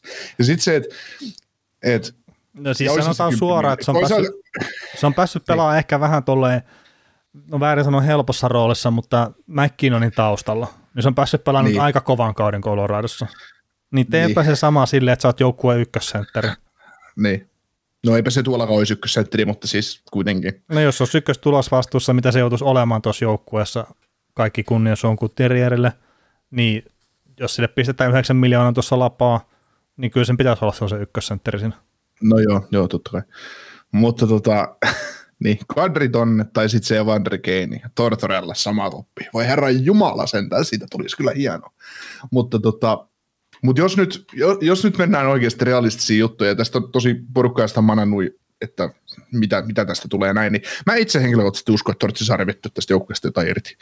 Ja se, että ennen kaikkea lyödä sen puolustuspeliin semmoiseen kondikseen, että tämä ei välttämättä päästä neljään maalia per peli. Mm. Siis, Pelaamalla hyvää puolustuspeliä. Niin siis ylipäätään tähän joukkueeseen tulee nyt pelitapa. Ja jos me nyt heitetään, että siellä on kymmenen vuotta ollut pelitapaa tuossa joukkueessa, semmoista tunnistettavaa, niin nyt ensi kaudesta eteenpäin on. Että se on ihan selkeä juttu. Ja just tämä hyvä puolustaminen, mikä Flyersissa, niin en mä nyt pari viime kauteen muista, että ne olisi hyvin puolustanut. Välillä mulle on väitetty sille, että tämä on hyvä joukkue ja kaikkea muuta, mutta mä en ole sitä itse nähnyt. Niin Carter Hart tulee olemaan todella tyytyväinen siitä, että se tulee pääsee vähän helpommalla nyt. Että kyllä mä itsekin, en mä nyt sano, että tämä mikään contender-joukkue tulee olemaan, mutta se ei ole välttämättä Tortorella vika sitten kuitenkaan, mutta tämä on ihan, no, omalla tavalla jopa pressinkin kautta, niin tämä on ihan hauska kyllä, että Tortsi tulee takaisin tuohon sarjaan nyt sitten valmennuspuolelle, eikä sille, että se on itse mm. median puolella. Mm. Yllättävän kauan se on muuten kestänyt, että John Tortorella on Broad Street, Broad Street Policein päävalmentajana, että kun mun mielestä tässä sarjassa niin kukaan muu kuin Tortorella ei saisi valmentaa tätä joukkuetta, että niin se, on, se historiassa takia siis. Että. Ja se on seuran valmentaja. Mutta joo, innolla tosiaan odotan ja, ja to, tota, toivottavasti nyt se Eli, Elis palaisi tuohon joukkueeseen, niin olisi ihan validi mahdollisuus sen puolustuksen kanssa tehdä tosiaan hyvä viisikkopeli Hartin eteen ja Hartin, Hartinkin tota, itseluottamus ja taso ja kaikki tämmöinen numerot nousuu ja, mm. ja näin. Että. Mutta mielenkiintoista nyt nähdä sitten, että kun siellä kuitenkin jäänyt toistaiseksi James Van Riemsdijk ja Kevin Hayesin joukkueessa, että kun he rupeaa kielivyönällä painaa karvauspeliä, että se, tai ottaa blokkeja, niin se on, se on mielenkiintoista nähdä, että miten se, miten se toimii. Niin, toisaalta miksei se toimisi, että no Tortorella ne muutamat asiat, mitä se vaatii kaikilta pelaajilta, jos et sitten niitä rupea toteuttaa, niin sitten se on kokoonpanossa, että, mm. että se on sille selkeä ja se, se on tietenkin voi olla, että kaikki ei ymmärrä niitä asioita, mitä se vaatii, mutta se on toisaalta niin kuin raadollinen juttu, että, että kaikkien pelaajien pitää toteuttaa sitä. Ja mm. no, sen nostetaan aina esiin, että se vaatii Sedineltä sitä ja siellä meni sukset ristiä ja Vancouverin kausi meni miten meni, mutta itse mä melkein arvostan enemmän tuommoista, että sulla on ne tietyt jutut, mitä sä vaadit. Ja jos sä et saa niitä, niin sitten on ongelma. Niin ja siis se on just, että jos sulla on joku oma periaate, millä sä meet, Tortorellakin on tehnyt miljoonittain rahaa jo olemalla valmentajana tuossa sarjassa, jos et sä itse luota omiin juttuihin, niin ei, ei siellä luota kukaan muukaan sä menetät kopin siinä vaiheessa, mm. että ei, jos niin. sä rupeisit kohteleen, toi on niin raaka systeemi ja eikä Tortorellan systeemi ole ainut, mikä on raaka asia. Muillakin valmentajilla ihan varmasti ollaan rahoja systeemejä sillä tavalla, että et, et, ei siellä, jos Tortorella olisi Vancouverissa ruvennut ko- kohtelemaan Silkki Hansikka ja Sedineen, niin se muu joukkue olisi kääntynyt sitä taas vastaan, että mitä pelleilyä tämä on, että, että tota, ei nämä nyt ole niin erinomaisia jätkiä, vaikka Sedin on niin erinomaisia jätkiä. Ja niin, eikä se, se välttämättä, miksi, miksi, miksi, näin? Eikä se ole välttämättä siitäkään, vaan että tietenkin jollain tavalla pitää ymmärtää myös erilaisia pelaajatyyppejä. Mm. Ja siis tämäkin, että joku voisi, että, että, että sellit on pehmeitä, kun ne vitte blokkaa tai taklaa, niin ei. Ne, ne ei ollut pehmeitä mm. pelaajia kyllä. Että ne otti semmoista koulutusta kyllä vastaan vastustajalta illasta toiseen, että sitä ei pehmeät pelaajat tee. Ja aina pelannut, aina pelannut kovia minuutteja, aina saanut sen kaikista paskamaisemman kentän vastaansa. Että. Niin. Mutta eikä me sitten siis, toi nostetaan aina negatiivisena puolella Tortorellasta esiin, kaikki varmaan pystyy sen myöntämään, että se Vancouverin keikka meni ihan päin persettä. Mutta tämä Tortorella sen jälkeenkin aika hyviä näyttöjä tuosta sarjasta. Ja se esimerkiksi, mä olin silloin sitä mieltä, kun se meni Kolumbukseen, että Jarmo Kekäläinen ampui itseänsä nyt polveen kyllä tämän palkkaksen kanssa. En luottanut yhtään. Mutta se sai siitä porukasta aika paljon irti kyllä. Mm. Viimeistä vuotta lukuun ottamatta. Mutta siinäkin kohtaa oli Tortorella sanonut jo lähteä sitä menemään, eli se oli varmaan itsekin menettänyt vähän fiiliksen siihen hommaan. Joo. Olivat sopineet kuitenkin Kekäläisen kanssa, että mennään tämä yksi kaus vielä, ja se oli yksi kaus liikaa. Nyt on mielenkiintoista nähdä, mä muistan ne keskustelut Tortorellasta Kolumbuksessa, kun porukka, porukka kirjoitti, että joo, että, että paremmalla valmentamisella, niin toi Kolumbuksen joukko on kuitenkin niin hyvä, että siitä saisi paljon enemmän irti. Niin nyt tämä kaveri menee tuonne sysipaskaan Flyersiin, joka on ollut ihan kadoksessa jo pari vuotta, niin mä oon ihan varma, että Flyers olisi vuonna pudotuspelijoukkue. Siis pelkästään sen takia, että se puolustaa paremmin. Ja ei ne, ei ne pelaajat oikeasti niin paskoja, mitä tuo joukkueessa. Sopimukset saattaa olla huonoja, mutta siis se, että, mm. että se muutos tapahtuu.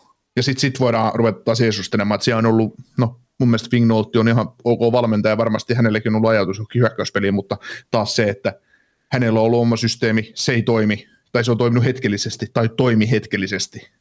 Mutta se just, että, että mikä toimii ja missä, että niin, mutta ei me siis, Mä just yritän miettiä, että mikä on se viimeinen hetki, kun mulla on ollut semmoinen fiilis Flyersista, niin on joku, joku systeemi siinä pelaamisessa, mutta ehkä se on ollut silloin, kun on Stanley Cup-finaaleissa. Sittenhän se on ollut sitä pudotuspeleissä poissa pudotuspeleistä, pudotuspeleissä poissa pudotuspeleistä. Just semmoista jatkuvaa vuoristorataa, että ei siellä ollut mitään systeemiä. Se on samat pelaajat ollut melkein kuitenkin vuodesta toiseen. Mm. Ja mä itse näkisin, että se on ollut osittain myös johtajuusongelma. Ja no se sillä omalla, omalla pienellä tavallaan korjaantui, että se Siru nyt lähti sitä joukkueesta. Mä en sano sitä, että se on huono johtaja, mutta se on ollut iso pelaaja pitkä aikaa tuossa joukkueen mukana. Ja Mm, eteenpäin. niin eteenpäin. Että sinne pitää saada uusia ääniä pelaajista onkin. Nyt mulla lyö niin pahasti tyhjää. Tuli, no nyt se mi- nimi tulikin mieleen, että kuka oli Flyersin päävalmentaja silloin, kun meni finaaleihin, mutta se oli Peter Laviolette. Niin joku tämmöinen, kuka se? niin. Rupesin just miettimään, kuka hemmetti se oli päävalmentaja, mutta joo, Laviolette tuli heti, heti mm. sieltä sitten tuli mieleen, kun muodostin kysymyksen pääni ja avasin suuni. no niin. Otetaan he vielä, niin kun mennään eteenpäin, niin nopeasti tämä Rasmus Ristolainen, sä jotain Twitteriin heitit siitä, niin ootko nyt oikeasti sitä mieltä, että se tulisi olla jotenkin kusessa ton Tortsin kanssa? Niin, siis siinä vaiheessa, jos Ristolainen rupeaa ylipelaamaan tilanteita, tekemään virheitä, niin en mä olisi yhtään yllättynyt, että se olisi koiran kopis, ettei se pelaisi. Niin, no siis, no Jos- toi on jos se tietysti, sy- jos- no jos se niin, pelaa jos paskasti, niin ei se pääse kentälle. No, Niin, niin sitä just. Et, Mutta mut siis, to, mun, mun, mielestä nyt Rasmus Ristolainen on alttiimpi sille, että hän saa semmoista kohtelua, mitä hän olisi pitänyt saada ehkä jo aiemmin NHLssä. joo. Mut kun mä sanoisin sitten lähtökohtaisesti, Ristolainen on melkein niin tortorilan näköinen pelaaja kuin voi olla. En nyt sano sitä niitä puolustusvirheitä, mitä se tekee, tai ylipäätään ylipelaamisia ja näitä tämmöisiä, vaan että se pelaa kovaa mm. ja se antaa kaikkensa siellä. Mm. Niin se on semmoinen, mitä mä väittäisin, että Tortorella arvostaa. Ja nyt kun sen saa ohjattua sen tekemisen oikeaan suuntaan, vaikka 95 prosenttia ajasta, niin siinä on ihan sille paikkansa täyttävä NHL-puolustaja sitten. Ei välttämättä Joo. niin hyvä kuin mitä se on odotusarvo jossain kohtaa, mutta mä sanoisin, että tässä on ristolaisellekin se hyvä, että kun sinne tulee nyt selkeä systeemi, mitä noudatetaan, niin se auttaa myös sitä hänen pelaamistaan. Ensimmäisen pelin jälkeen Tor- Tortorella alkaa huutaa, että ei enää oma sinisen ylittä Ristolainen. Stay at home. A dump in, clear the puck. Joo. Vegas teki kova hankinnan valmentajamarkkinoilla. Joo, Bruce Cassidy sitten viisivuotisella sopimuksella sinne ja toi Tortsun sopimus oli sitten neljä vuotta Flyersin poikiin. Mutta tota, tämähän on ihan mielenkiintoinen, että joku on pelannut nyt viisi kautta sarjassa ja kuudes alkaa nyt, kun te Cassidy aloittaa valmentamisen. Ja tässä on nyt kolmas päävalmentaja menossa, että siihen nähdään, että tämä on kerran käynyt finaalissa ja kerran konferenssifinaalissa asti kääntymässä, niin aika tuulinen paikka on kyllä tuo Vegasin päävalmentajan pesti, että yli vai alle kaksi ja puoli vuotta. Mm. Ken Holland saa sydänkohtauksia tuosta valmentajan vaihtotahdista. Sillä ei ole koko GM Muralla ollut kolme päävalmentajaa. niin. niin. Tota, joo, Cassidy, siinä oli Cassidy ja Trotsi, kaksi valmentajaa, jotka oli markkinoilla kaksi parasta valmentajaa heti sen jälkeen, kun ne oli potkinut Dibuerin mäkeen, mikä on oletettavasti myös se syy, minkä takia on koettu, että voidaan pistää De Boer ulos, tiedetään, että siellä on parempi vaihtoehto tulossa. Ja mihin iskee kiinni. Niin, Ja, tota, vai- vaikka käsiti saikin potkut sen jälkeen, kun, kun tota, De Boer oli jo potkittu, mutta todennäköisesti ne oli ensin Trotsin perässä isosti, mutta sitten kun käsiti tuli, niin ne koki, että ok, ehkä että heillä on parempi sommasta tähän. Joo ja siis toi, hänet. no otetaan nyt siihen trotsiin silleen kevyesti kiinni, että se ei ole nyt tehnyt mitään päätöksiä, ei ole varmaan tekemässä lähiaikoinakaan päätöksiä, minkä takia tässä nämä muutamat valmentajat sitten on jo valittu. Seuraa, että Flyers on valittu valmentaja ja Vegas on valittu valmentaja. Toki Käsidin potkuistahan oli jotain huhuja siinä heti Bostonin kauden päättymisen jälkeen, mutta sillehän annettiin jo kertaalleen luottamuslause Bostonista. Ja sitten olikin, että no, me annan teki sulle potkut. Niin vähän ehkä mielenkiintoista, mutta Vegashan tulee saamaan nyt hyvän valmentajan kyllä. Mm. Ja toivottavasti Vegas pysyy tässä. Täytyy muuten ottaa siihen käsidin potku sydämeen nyt sen verran kantaa, että Don, Don Sweeney hän sanoi jo kauden jälkeen, että tämä nyt on vähän auki, että mitä päävalmentajan kanssa tehdään. Ja sitten se jossain vaiheessa sanoi, että no joo, että käsidi tulee jatkamaan. Ja sitten lopulta potki Käsidin mäkeen, niin siinähän puhuttiin sitä, että Don Sweeney on saamassa itse jatkosopimuksen GM paikalle, että hän haluaisi tehdä muutoksen, tai ainahan se menee niin, että jos on tapahtunut, että sulla GM alkaa sama persi polttaa, niin sitten lähtee valmentaja, tehdään se kerran se muutos. Mutta nyt kun katsotaan tätä tilannetta, että sä heität Kasidin huippuvalmentajan mäkeen tuosta joukkueesta, sulla rampautuu joukkue käsiin, sit sä palkkaat sinne joku Jim Leesin, tämmöinen nimi on siis pyörinyt, heitä, mm. heitä nyt vaan tämmöisen, tämmöisen sinne päävalmentajaksi, sitten Boston on ensi kaudella 2260. Niin kyllä Don Swin lähtee sitten siinä, siinä vaiheessa kanssa. Et mun mielestä se oli vähän semmoinen, toi nyt on ylireagointia, mutta, tai kärjistettyä, mutta siis se, että mun mielestä Don Sweeney teki karhun palvelukset itselleen nyt. Joo, mutta siinä oli, oliko se Marekki ja Eliotti, oliko se pelkkä Marekki, kun jutteli sitä, että Cam Neely olisi ollut ajamassa näitä potkuja jo aikaisemmin, mutta että ei ollut saanut tahtoonsa läpi ja sitten oli ilmeisesti ehkä omistajan kautta käyty pyöri se homma. Et tässä on kulistien takasta tota, vääntöä ollut myös ehkä jonkun verran, mikä sitten saattaa mm. taas meinaa just tosiaan sitä, että Bostonissa tulee muutenkin uudet tuulet puhaltaa tässä jonkun verran lähitulevaisuudessa. No toki ihan jo pelkästään senkin takia puhaltaa, että, että tosiaan siellä joukkue on aika klesana tällä hetkellä ja muuta. Mutta se nyt ei tähän Vegasiin liity mu- muulla tavalla kuin sillä, että ne sai, sai uuden päävalmentajan sitten. Ja, ja, ja siellähän tietenkin, no käsili itse asiassa puhuu haastattelussakin, että niiden pitää saada ulos mitattua tästä Jack Eichel-nimisestä pelaajasta sitten kaikki mahdollinen ja opettaa se pelaa voittavaa jääkiekkoa ja näin, ja siitähän se homma lähtee sitten. Mm. Toki niitä Kyllä, pitää kyllä. saada se joukkue jotenkin palkkakato alle. Joo. Öö, niin, si- siinä on omat veivailunsa, mutta ne on sitten mielenkiintoisia veivailuja, mitä siinä, mitä siinä tapahtuu. No ensimmäinen oli tietysti tämä, että ne koppasivat Dadonomin nyt vaihdossa Weberin mm. soppariin. Mm. Mikä siinä se uuden ykköspaki sinne? Niin, se onkin ihan kova, kova pakista, kun ne pistää, pistää tota Theodore Weber ja, ja tota Martinez Mart, Martinez ja toi, toi, toi, toi Pietrangelo mm. siihen, siihen tota, top nelkku, niin se, se, alkaa olla jo vetämään vertoja, mutta tota, tosiaan niin se on mielenkiintoisia nähdä, mitä veivauksia tuo tapahtuu, mutta se tosiaan palatakseen tähän pressiin, niin Kelly McCrimmon sanoi hienosti Käsidistä, että Käsidi on jo kaikki joukkueet, no Boston Bruins, ketä tässä on valmentanut tässä sarjassa, niin on tehnyt kovaa tulosta, niin kyllä, kyllä mä tykkään tuosta asetelmasta, että katsoo keskikaistaa, Eichel, Colson, Stephenson, ihan huippu, ihan mm, huippu keskikaista. Ja sit sulla on Pacioretti, sulla on Mark Stone, laita hyökkäjänä, siinä kärkki top kutosessa. Niin siinä on hyvä, hyvä ja hyvä pakit vielä kaikilliseksi. Silloin ja tarkoitan täällä just sitä Theodore, Pietrangelo, Martinez, kolmikko, niin siinä on juman kautta siinä on hyvä setti, mihin rakentaa. Ja tuossa on paljon samaa tuossa jengissä, mitä oli Bostonissa. Mm. Parha siinä Bostonissa, mikä meni sitä finaaleihin asti. On, on.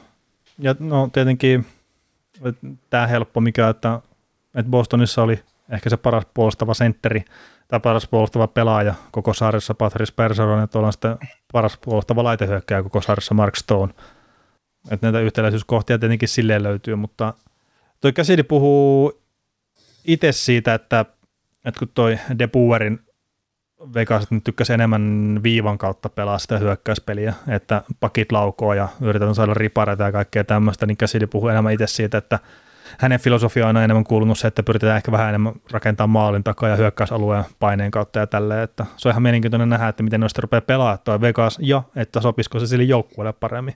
Kerta mm. se De Boerin systeemi ei välttämättä kyllä ollut tuolle Vegasin joukkueelle ehkä ihan se kaikkein toimivi. Ei, se kostautuu Montrealia vastaan, se kostautuu Dallasia vastaan pudotuspeleissä. Niin, että ne oli aika helppo siivoa pois sitä maali edestä siinä Joo. kohtaa, kun ruvettiin pelaa oikeasti. Joo, ja sitten se mennessä kostautua Vancouverinkin vastaan kuplassa. Mm. Et, niin ne hallitsi niitä pelejä kuitenkin. niin. se... niin, mutta se on, me puhuttiin niin ennakoissakin silloin ja käsiteltiin niitä sarjoja aikoinaan, että, että se, että sä pyörit laidoilla ja hallittet, niin joo, tee sitä ihan rauhassa, mutta sinne keskustaan täytyy päästä. Ei jotta joukkue voi voittaa, sinne on päästävä keskustaan. Ja siinä oli osa syy, minkä takia ei uskottu siihen joukkueeseen, että mm. se voisi voittaa. Kyllä. Voittaa, voittaa, mutta mielenkiintoista tosiaan nähdä. Toistaiseksi Gerard Galant on ainut valmentaja, joka on onnistunut tuon joukkueen kanssa niin kuin oikeasti. Saanut sieltä mitattua irti ja toivottavasti nyt Kasidi onnistuu ja, ja saa just tämän Jack Eichelin tästä, tästä toimimaan, mutta se oli myös mielenkiintoinen kommentti Patrice Bergeronin liittyen, että Kasidi sanoi, että, että ihan sama mihin meen, niin haluaisin ottaa hänet mukaansa. Mm. Niin mieti, kun sulla on ykköskentässä Mark Stone ja kakkoskentässä Patrice Bergeron. no niin. Mm. No toki siitä oli joku huhu myös, että Bergeron ei tekisi jatkosopimusta enää Boston, jos, jos toi toi käsi siellä valmentajana, mutta tiedän näistä nyt sitten. Niin. Että näitä on kaikenlaisia. Tota, mainitan Vegasta sen verran, että tuo Robin Lehner, niin, niin, niin en nyt sano sitä, että, että hän ei pelaa ensi kaudella, mutta että semmoisen pieniä kysymysmerkkejä ehkä hänen kun, kunnon puolesta, että, että pystyykö pelaamaan ja että missä kohtaa pystyy pelaamaan ja kaikkea tämmöistä. Ja se sitten nostaa tuon maalivahtiosastonkin aika mielenkiintoiseksi, että, että Logan Thompson, kun siellä joutuu pelaamaan, vaan prosoittiko siellä sitten pelaa, että jos se Leenret ei jostain syystä olekaan pelikunnossa, kun kausi alkaa. Onko se henkinen vai fyysinen kunto? Siis mun mielestä fyysinen, että sillähän oli siinä kauden lopussa jotakin vammaa, minkä takia se, siitä oli sitä uutisointikin, että Leenret ei pysty pelaamaan, että kausi ohi ja kaikkea muuta, se veti kilarit siitä sitten, että kyllähän pystyy pelaamaan sitten, se taisi olla lopulta luukkuvahtina sitten niissä parissa vikassa pelissä. Mm. Mutta että oliko sillä nilkkavammaa tai jotain tämmöistä? En nyt ihan, ihan ulkoa muista, mutta sillä oli joku... Niin, polvileikkauksessa taisi käydä kesken kauden. Niin, niin, mutta siis loppukaudestakin oli vielä sen niin. jälkeen sitten. Oli. Joo, joku uusi, uusi vamma oli jo. Niin, niin. Mutta siinä on pientä semmoista kysymysmerkkiä, että, että mikä hänen tilanne on. Interesting. Kyllä. Onko sulla Vegasista ja käsidistä mitä, mitä muuta? Et siis, Ei. Mä vielä sen verran sanon tuosta Vegasista, että viime kausi oli sillä, että mä pyyhkisin sen pois, että se nyt vaan meni miten se meni, että tuleva kausi sitten, tässä kohtaa lähdin samoilla odotuksilla kuin edellisenkin kauteen. No että... joo, ja varmaan isommatkin odotukset saa olla, koska miettii, että niillä on nyt ykkösentteri siinä joukkueessa niin, oikeasti. Niin. Ja siis, se, ja siis se, se viha, mitä Aichelia kohtaan tässä NHLn ympärillä on, niin mun mielestä se on ihan, no mä toivon, että Aichel ensi kaudella näyttää jo, että, että hän on ihan oikeasti NHL, hän kuuluu NHLn suurimpiin tähtiin mm. siinä vaiheessa, kun peli alkaa toimia. Että, koska Joo. silloin kaikki, kaikki on aseet olla tosi hyvä ykkössentteri tässä sarjassa. On, on, ja siis se, että se tuli sen niskaleikkauksen jälkeen pitkä tauko, tuli takaisin peleille, oliko se, ei, ei varmaan kerännyt viittä peliä pelata, onko se loukkaantui sitten, että joku käsivamma sitten tuli ottanut alotuksia sinne yhteen väliin ollenkaan, niin sitten se pelaa loukkaantuneena, että yrittää saada joukkuetta pudotuspeleihin, niin se ei tietenkään näytä niin hyvältä kuin mitä se voisi olla, mutta että niille ei mahda minkään. Ei. Totta, joo, ei, ei sen suuremmin enää tähän. Mennäänkö eteenpäin? Mennään vaan eteenpäin.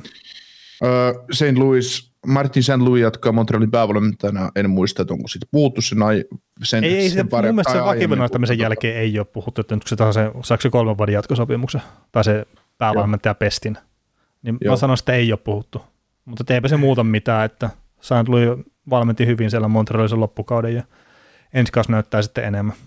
Montrealista mm. kaikkein mm. mielenkiintoisinta, että hirveän paljon kaiken maailman siirtohuhuja.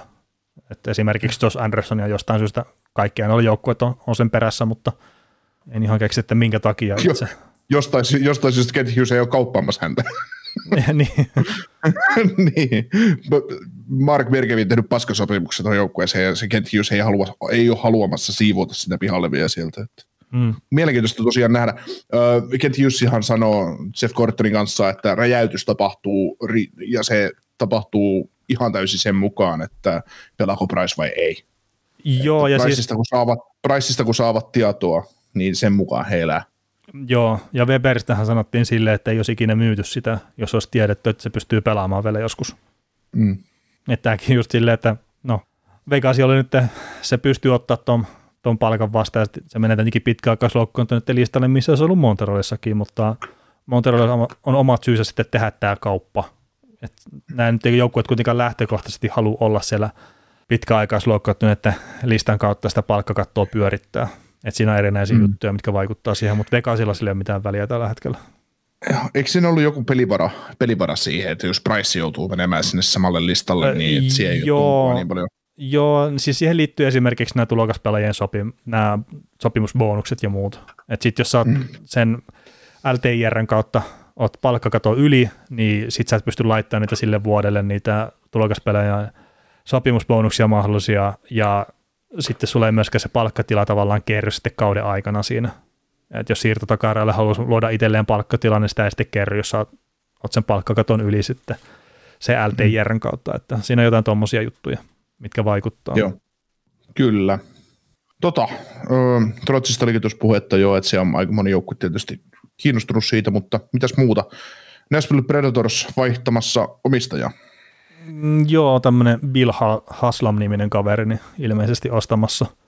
Ja viimeisin, minkä mä nyt näin, että se olisi pikkuhiljaa kasvattelemassa sitä osuuttaan siitä, että ekana olisi vähemmistöomistaja ja sitten pikkuhiljaa kasvattaa sitä pottiaan siitä, että sehän on ollut nyt, olisiko niin kuin parikymmentä tota, omistajaa tällä hetkellä, että sitten jossain kohtaa on ilmeisesti siirtymässä tämän yksittäisen omistajan sitten haltuun, mutta että aikataulut on tietenkin auki ja muuta, mutta tämmöinen on, on pyörinyt ja sitten, että jos omistaja vaihtuu, niin mitä Paratossa tapahtuu kaikkea muuta, niin ne on aina mielenkiintoisia. Että onko, jopa... tämä Bill Haslam, onko tämä Bill Haslam ollut aiemmin tässä joukkueessa jo yksi omistajista? Ei, ei mun mielestä, ei ole ollut. Et se, on, se on nyt ostamassa niinku muutamaa kaveria ulos sieltä joukkueesta. Joo, siis näin mä sen olen itse ymmärtänyt. Ja sitten pikkuhiljaa kasvattaa, niin niin, niin, niin, niin, niin, ja siis mä en tiedä minkä takia nyt pikkuhiljaa, että, että mikä juttu siinä on, mutta se vaan sattui silmään tuossa. Että se oli, ekana oli tämä huhu, että tämä on ostamassa sitä ja sitten sen jälkeen, että se ekana olisi vähemmistöomistaja sitä kautta pikkuhiljaa ottaa sitten eteenpäin. Joo, sääli, että me ei nyt saatu ostaa sitä. Me oltiin täällä jo, me oltiin täällä jo neuvoteltu, neuvoteltu tuolle puolelle so, hinnasta niin kuin laina valmiiksi. No, no hitto, täällä on monta kahvikuppia myyty sen takia, että pystytään ostamaan Nashville Predators, mutta ei. Joo. Meillä oli kuitenkin käteisvarassa se 340 miljoonaa jo arvosta, että toiselle puolikalle täytin lainaa neuvotella, että me ollaan niin. tiukkoja, tiukkoja puheluja käytettänyt osuuspankin suuntaan. Että. Kyllä. Osuuspankki kertoi meille, että no, meillä on, teille riittää vakuudet on 4000 euroa. Että. niin, ei tämä paljon jää auki, tämä 350 miljoonaa tässä. niin. Muutaman takaa, jos saatte, niin kyllä se sitten siitä. Että. Joo, oi voi. Onko, onko teidän nyt ihan pakko ostaa nhl tässä, tässä välissä? No. Saa, paremmin, saa, saa paremmin sisäpiiritietoa, kun tekee tämmöistä NHL-podcastia. No ei helvetti, ne kerro saatana siltikään. on maatalaiset, ei, ei vuoden meille tietoa. niin te, te kerrotte ne muuta kuitenkin julkisuuteen. Twitteristä joutuu lukemaan, että mitä pelaajakauppaa tapahtuu omassa seurassa. Et sä kauppaa Roman Jossi ja Juman kautta mihinkään täältä, että miksei vielä kerrottu tästä asiasta. Oho, joo. Tota, NHL, no, Gary Bettmanilta ja kumppanilta tuli ihan mukavaa, mukavaa tietoa tästä bisnespuolesta, että nythän sarja on tekemässä melkeinpä omat ennätysvoitot tulevan kauden osalta. Tai tulot, tai tuloksen 5,2 miljardia ylitekkiä, ja tämä oli tämmöinen konservatiivinen arviokulma Batmanin mukaan. Että, että ihan, ihan hyvä. Hyvä, ja siis esimerkiksi nyt tämä tämmöinen, että kun New York Rangers meni pitkälle pudotuspeleissä, niin saattaisiko ehkä pikkasen vaikuttaa tuommoiseen tulopuoleen? Joo, ja, ja tota, sit ihan si- siinäkin määrin hyvä, hyvä tulos, koska tota, kattelin just yleisömääriä, esimerkiksi Montrealilla taisi olla 70 pinnaa kapasiteetista käytetty. Joo, mutta nehän pelasi ainakin yhden pelin, vai pelasiko ne jopa parikin peli ilman yleisöä. Juu, juu, juu, juu mutta siis just, että... Tätä jotenkin tuntuu, että enää unohtaa näitä juttuja, mutta tietenkin mm. kauttahan ei ole aloitettu sille, että joka paikassa on sanonut katsomot täynnä. Ja sitten oli vielä siinä vuoden vaihteen tämä koronakausi ja kaikki muut. Mm. Siis tota, laskin tuossa just koko kauden yleisömäärän, niin oliko se joku 1,7 miljoonaa, mitä, 1,7 miljoonaa katsojaa on tänä vuonna ollut katsomassa pelejä runkosarjassa. Ja, ja tota, jos se laskee semmoisen normaalin keskiarvon mukaan, niin tällä nykyisellä pelimäärällä, mikä on 1312 vai mikä, mikä se onkaan, niin NHL se pitäisi olla keskimäärin semmoinen 2,2 miljoonaa katsojaa. Eli katsojissa ollaan vielä paljon perässä siitä, juu, mitä se on joskus, juu, juu. tai mitä se pitäisi olla, tai mitä se tulee olemaan mm. tässä päästään. Eli siellä on paljonkin kerättävää vielä vielä tuossa tota, tulopuolella, ja sitten tietysti, no tässä varmasti näkyy nyt eniten se, että, että tota, on se uusi TV-sopimus siitä. Ää, tulo... Varmasti. Mulla on toinenkin Joo. teoria kyllä tähän. No kerro.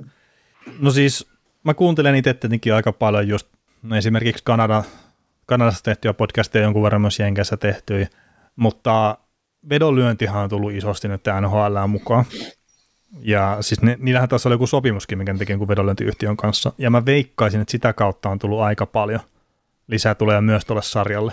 Ja tämä tietenkin siis mulla itsellä henkilökohtaisesti pistää vähän korvaan muutamissa podcastissa, kun niillä on vedonlyöntiyhtiöitä mainosta, tai mainostaa niitä ja kaikkea muuta, ne käy kaikkea maailman vetojuttuja ja muita läpi. Kerta me ollaan täällä Suomessa joku, en mä tiedä, 70 vuotta edellä tuossa vedonlyöntihommassa – ja täällä on vähän tiukemmat lait jo sen takia, että se on ongelmallista ylipäätään, että uhkapelaaminen ja kaikki muu. niin se, se on tosiaan itselle vähän semmoinen haasteellinen, just että miten avoimesti ne puhuu sitä vedonlyönnistä ja miten ne yrittää saada ihmisiä pelaamaan ylipäätään just näitä Niin se on sitä, se on sitä affi, affimeininkiä. Vedet, niin, niin, siis, niin aff, affimeininki on mennyt vähän liian pitkälle sitten taas. Ei niin kuin ylipäätään, siis Kanadassahan on vapautettu nyt vasta tämä single game betting ja kaikki tämmöinen. Joo. Et se, se, on just silleen vaan, että se on siellä uusi juttu, tai ei nyt varmaan uusi juttu, mutta että se on nyt laillista, niin ne mm. menee, no ne tulee Suomeen jälkijunassa. Mutta sitä kautta myös mä veikkaan, että NHL saa reippaastikin lisää tulee kertaa vedolle, se liikkuu rahaa. Ja mainokset on myös se, että kun ne kertoimet pyörii siellä, niin ei ne ihan ilmaisia mainoksia ei, ole. Niin, niin. Kyllä. me, me, voimme vain arvioida paljonko siitä NHL saa, että siellä pyörii mm. livevetokertoimet pelin, niin. pelin aikana, mutta itse mua, mua, mua, se asia ei sinällään häiritse, että se on kuitenkin ollut ihan normaali jo täällä, täällä meillä päin ja siihen on tottunut, mutta kyllä se aina sellainen niin miettii, että hetkonen, että näitähän ei ole ennen pyörinyt NHL-peleissä. Niin, niin, kun sä et Suomessa, et sä tuommoista oikein näe enää missään. Mm. Siis samalla tavalla. Mutta joo, siis Kyllä. tulot on nyt nousemaan päin ja se pari-kolme vuotta menee ennen kuin sitten palkkakaton kanssa palataan arkeen, että ne muutamia miljardia on kuitenkin nuo pelaajat nyt vielä tuolle NHL velkaa siitä korona-ajasta, mikä on tietenkin joo, jo, joo, me tehtiin jossain jaksossa, puhuttiin näistä tuloista ja siitä, että koska koska no, se oli sitä koron, pahinta korona-aikaa silloin, kun oli vielä lockdowneja ja kaikkea muuta joka paikassa, niin oli ne hienot laskukaavat itsellä ja meikin podcastissa, että kaivakaa se jakso sieltä jostain. Että on puhuttu näistä asioista, on, mutta nyt, nyt, ei riitä, nyt, nyt ei riitä oma, oma pää ja muistikuva siihen, että montako vuotta näiden täytyy tässä tai paljonko tulojen täytyy nousta, että velkaa on takaisin pelaajien puolesta, mutta heti hänen nostaa sitä, kun mahdollinen, mahdollista on. Ja ne nostaa etu, etupeltoista aina, että ne puhuu, ainahan palkkakatto nousee arvion mukaan. Niin, niin. ja se, mitä nyt miljoona nousee ensi vuodelle, niin sekin on sovittu pelaajien kanssa. Niin, mutta tämä siis, se nousee todennäköisesti sitten vielä miljoona, sitten se vie se kerran. Niin, mutta siis tämähän on tosi positiivinen juttu, että ne nyt tällä kaudella, näin mä nyt itse tulkitsen, että ne ei jää velkaa enää Saarille lisää, mikä oli se lähtökohtainen oletus vielä, kun tähän kauteen lähetti, että ne vielä ottaa tästä turskaa sitten pelaajat. Siis silleen, että ne lisää velkaa ja sen takia se takaisin maksaminen venyy. Mm. Joo, ja sitten sama oli viime kaudella, että ne teki yllättävän vähän jäi velkaa viime kaudesta. Se, et sekin oli hyvä, että se loppupeleissä ne viime kaudellakin, niin mun mielestä ne tulot nousi johonkin 4,4 miljardia, vaikka oli todella paljon lyhyempi kausi. Mm. Niin se oli, siis nehän jäi yllättävän vähän velkaa loppupeleissä. Mm. Eli se voi olla pari seuraavaa vuotta, niin varmasti on, on kurottu kiinni, jos ei tässä nyt niin. uudestaan maailman räjähdä käsi. Niin, ja siis kyllähän nyt aina vuosittain sitten käytetään läpi, että missä mennään. Ja Juh. tuloihin liittyvä asia varmaan jollain tavalla, niin tuo World Cup todennäköisesti tullaan pelaamaan 2024. Että aina on erittäin optimistinen sen suhteen, että se tullaan järjestämään silloin. Mikä on tietenkin kiva, että parhaat vastaan parhaat turnaus järjestettäisiin tässä ensimmäistä kertaa sitten, no edellisen World Cupin. Mikä, niin. mikä nyt ei välttämättä ollut parhaat vastaan, no tavallaan, mutta se oli semmoinen erilainen turnaus. Kyllä mä niitä olympialaisia ehkä itse enemmän odottelen, mutta saa otella pari vuotta vielä. Joo, mitäs tota, onko se parhaat vastaan parhaat turnaus, jos Venäjä ei ole mukana? No, sitten se on ilman niitä. Mitä, tota, mitä, sä, mitä sä näkisit tällä hetkellä niin NHL-alainen turnaus, että, että kuuluuko siinä olla sitten Venäjän? Ei, siis tässä maailmantilanteessa ei tule olemaan. Joo. Pari vuoden ei, päästä saattaa ei, olla eri, eri tilanne, mutta siis tässä maailmantilanteessa niin ei tule olemaan. Joo, ei NHL ota imakotappio siitä itsellensä. No ei, ja sitten, että minkä takia NHL on tässä sitten Venäjän lipun alla, jos nyt ei ole yleisurheilussa ollut pitkää aikaa enää. Eikö se ollut Ross, Rokki muuten silloin silloin tota World Cupissa viimeksi. Saatto olla. Saatto niin. olla. Mutta joo, siis jotenkin veikkaisin kyllä, että, että ei, ei tulisi ole tuossa NHL-hommassakaan mukana. Ja sieltähän joo. tuli se tieto, että Stanley Cupia ei viedä Venäjälle kyllä sitten nyt sitten tänä, tänä kesänä. Niin, ne haluaa Philip Pichardia pistää sinne mukaan, että se on se juttu. ei, ei tuu ukko eikä pysty takaisin. niin, no eli, eli kyseessä on tämä herra, joka vahtii sitä pystiä joka paikassa. Muutamat sopimusuutiset ennen kuin saadaan tämä maanantai jakso pakettiin. Äh, joo. Olkinuoren Jubilationi yksi vuosi 750 tonnia sopimus Detroittiin. Ihan kiva, että sai NHL-sopimuksen. en mä tiedä, onko mulla paljon muuta tässä. Joo, mä, mä uskon, että Olkinuori ottaa kuule paikan tuosta joukkueesta, että Steve Eiserman varmasti, no kyllä siinä varmaan jonkun maalivahdin vielä hankkii niin kuin vet, veteraanimaalivahdin niin sanotusti tuomaan sitä kilpailua siihen kakkosmaalivahdin paikasta, että kuka sitten lähtee AHL, mutta ne pitää tuosta Nidilkovitsista kiinni, niin Olki Nuorella on mun mielestä hyvä sauma ottaa kakkosmaalivahdin paikka, pelata se 30 peliä, näyttää tasossa myös NHL, että kyllä hänen taitotaso riittää NHL, mm. siitä ei ole kysymys, kysymys, mutta se, että miten näin nyt arvostaa, arvostaa näitä juttuja. Ja hieno homma, että saa vanhoilla päivillä nyt mahdollisuuden ja toivottavasti käyttää sen hyödyksi ja, ja näin. Tulevaisuushan on Detroitissa kuitenkin tuossa Sebastian Kossan sitten, mikäli sikäli hänestä vaan kasvaa odotusten mukainen maalivahti. Ei, eipä mulla ole tuohon mitään lisättävää kyllä. Että, että hienoa, että saa ja toivottavasti käyttää paikkansa. Joo, olikin nuoret ostanut Detroittiin ja sitten tota keskenkauden kauppa Tampaa ja Triple Gold Clubiin. Niin. niin ne pistää tuon Vasilevskin sieltä, että ei enää riitä tällä kaverilla. Pistetään tämä nyt Detroittiin. Että. Stevie vaan jo silleen, että mulla oli muutamia kuvia tässä, että nyt on, Julian semmoinen juttu, nyt on Julian semmoinen juttu, että mä autoin sut muutaman kerran voittamaan Stanley Cupin, niin nyt sä autat mua voittamaan Stanley Cupin. Hmm. meillä, oli, meillä oli sopimus. Pistä se Hedman siihen kylkeen kanssa. Niin. Sideri ei yksi riitä. no, ei se nyt. Öö, no mitäs, Dallasissa tämä sun suosikki pelaa Denis Gurjanov sai vuoden ja soppari ja 2,9 miljoonaa cap hitti sitten. Joo, show it, prove it loppu, että R-vastatuksella teki tollasen ja, ja saa mun mielestä saman, mitä sai viime kaudellakin. Joo, ja no tuolla on tietenkin se valmentajakuvio on vielä auki, että se on mielenkiintoinen kyllä nähdä, että sitten kun se valmentaja valitaan ja että kuka se on ja sitten, että mitä se nyt hyökkäyspelaaminen tulee olemaan sitten. Mm. Kerrot, mä oon tässä muutamia öö. vuosia nyt sitä sanonut, että mun mielestä niillä ei ole mitään hyökkäyspeliä, mutta että kohtahan se nähdään mm. sitten. Joo, siinä oli Pierre LeBrun pisti hienon tweetin asiaan liittyen, että päävalmentaja valinta viipyy sen takia, koska valmentajat haluaa tietää, mikä Jim Nealin tulevaisuus tuossa joukkueessa, että yksi, yksi vuosi on enää vanhalla herralla GM lappua jäljellä, että, että mikä on Nealin tulevaisuus tosiaan, että, että jos uusi jos, jos nyt valmentaja tekee Jim Nilin kanssa vaikka neljän vuoden sopimuksen Dallasiin, ja sitten Jim Nill lähtee vuoden päästä mäkeen sieltä, niin mitä sitten valmentajalle käy, että Toki palkahan ne saa joka tapauksessa, vaikka ne fudutseisi välittömästi, mutta, mutta mm. tietysti se GM-valmentajasuhde, niin sehän on todella merkittävää, että, että ne, nekin kulkee symbioosissa. Kyllä, kyllä. Et, et monet Dallas-fanit, mitä on lukenut, niin haluaisi Jimnillistä eroa, mutta mun mielestä Jimnillä on edelleen muutamaa draft-farausta tai draftia lukuun mun mielestä ihan ok, ok duuni tuolla tehnyt, että ei, ei sillä että saanut piristettyä organisaatio ja ja siitä, mitä se oli silloin ennen kuin Jim Neal ja Tom Clardy duo tuohon jengiin tuli, että, eli omistaja ja uusi GM.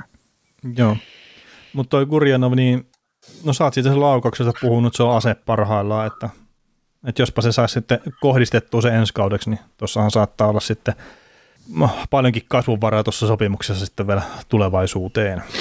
Oo, mutta on tosiaan, luulen, että Kurjanov pelaa tämän kauden ja jos se ei ala taso nousu, nousee, niin se kaupataan mäkeen tuolta. Että mm.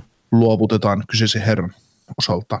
Joo, no mutta niin ne menee, että jos et saa otettua sitä paikkaa luotua tai tehtyä tulosta niillä pa- näyttöpaikoilla, mitä sulle annetaan, niin sitten pääset toiseen joukkueeseen.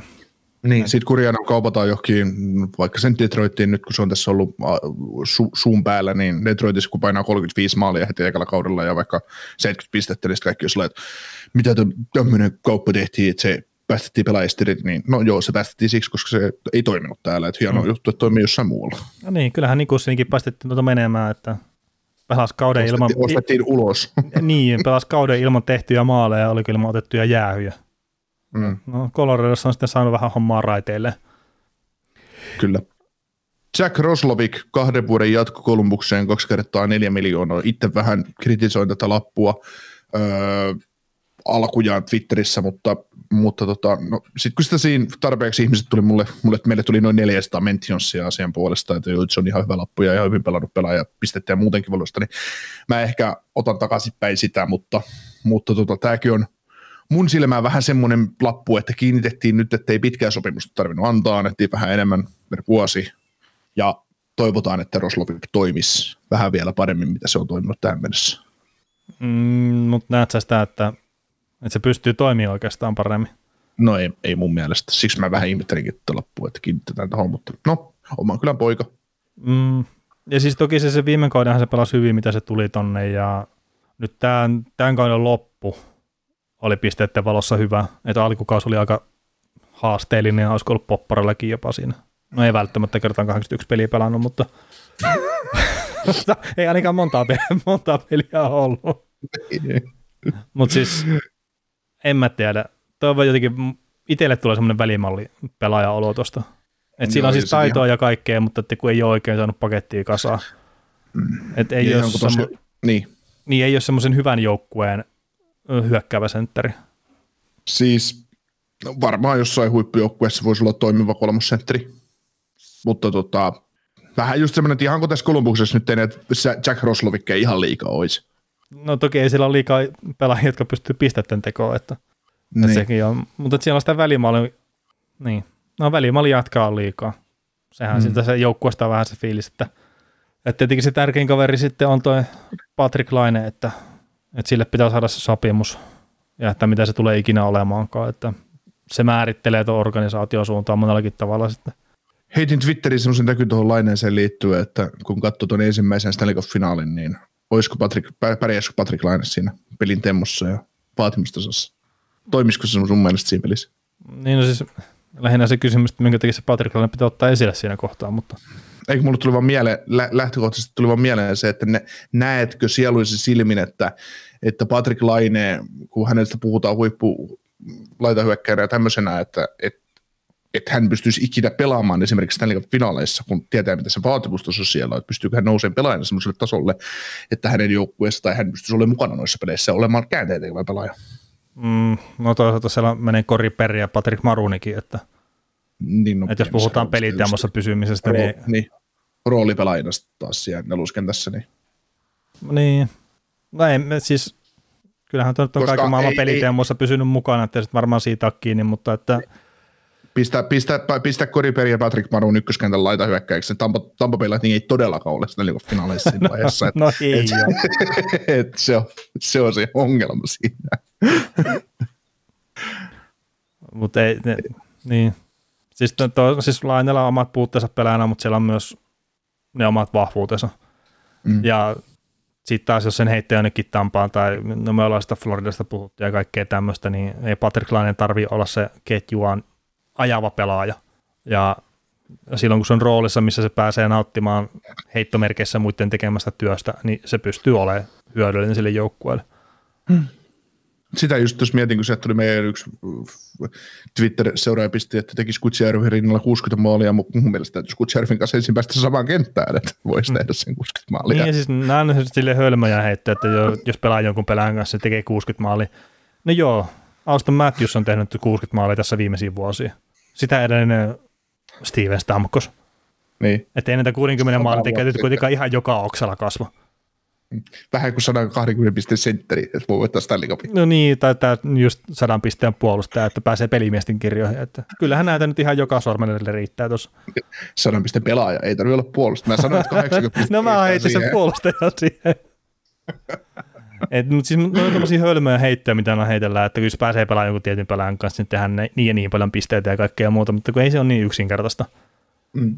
Että tietenkin jossakin huonommissa seurassa ne johtavat pelaajat kautta ne pelaajat, jotka saa enemmän vastuuta, mitkä tekee enemmän pisteitä, niin niillä saattaa olla raiton peliaika sitten. Ne tulee niitä tilaisuuksia yrittää tehdä niitä pisteitä paljon enemmän. Tai sitten ne saattaa mm. todennäköisesti pelata vaikka tappioasemassa pelistä pääosa, niin sitten ne ottaa enemmän sitten hyökkäyspäähän niitä vapauksia.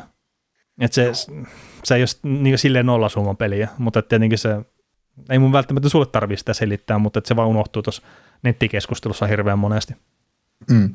Millaisen äh, vaikutuksen Liam Fody tekee tulevan kahden vuoden sopimuksessa aikana Columbus Blue Jacketsiin? Kekäläinen sanoi, että hänellä tulee, hän, hän uskoo, että Fodylla tulee olemaan kirkas tulevaisuus heidän organisaatiossa. Että entinen ykköskerroksen varaus kuitenkin, ja nyt sitten tosiaan ensimmäinen vuosi on kaksisuuntainen ja toinen vuosi on yksisuuntainen, ja yhteensä reilu puolitoista miljoonaa on palkka. Mm. Muistaakseni hänen luistelua on kehuttu ihan älyttömästi. Mm. Että tainnut pelaa joku peli nhl mutta ei kyllä mitään iskemiä siitä, että mitä hän on siellä aikaan. En nyt tossa... Semmoinen hyrrä. niin. niin, mutta ei, ei mulla ole mitään semmoista, että voisi sanoa, että, että tulee tekemään läpimurrot tai muuta, että ei ole semmoista nyt nopeata mielikuvaa no. siitä, että mitä se on tehnyt. siinä on muutama pelaaja leirille, jotka tulee taistelemaan pelipaikasta ja Foodi ja Joona Luoto ja ketä näitä nyt on, niin taistelee siitä paikasta. Että, Kyllä. että tota, ketä lähtee sitten NHL ja ketä AHL.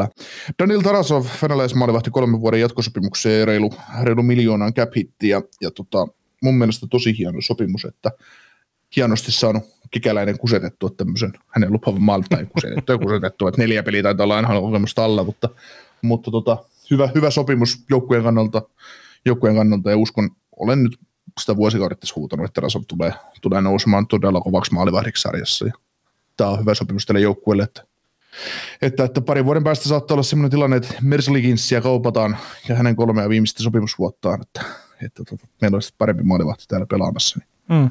Mutta toi on kova kyllä, että kolmenvuotinen sopimus ja sitten vähän reilu milliä pal- toi cap hitti, niin se, jos, se, jos se ei natsaakaan, niin ei sillä oikeastaan mitään väliä. Niin. Sitten jos se, Se on- natsaa, niin sitten se maksaa itse se todella isosti takaisin. Joo. Ja sitten se, sit se sopimus vasta maksaakin. niin, no, mutta se on sitten eri asia. niin, sitten sit voi neuvotella taas uutta, uutta sopparia.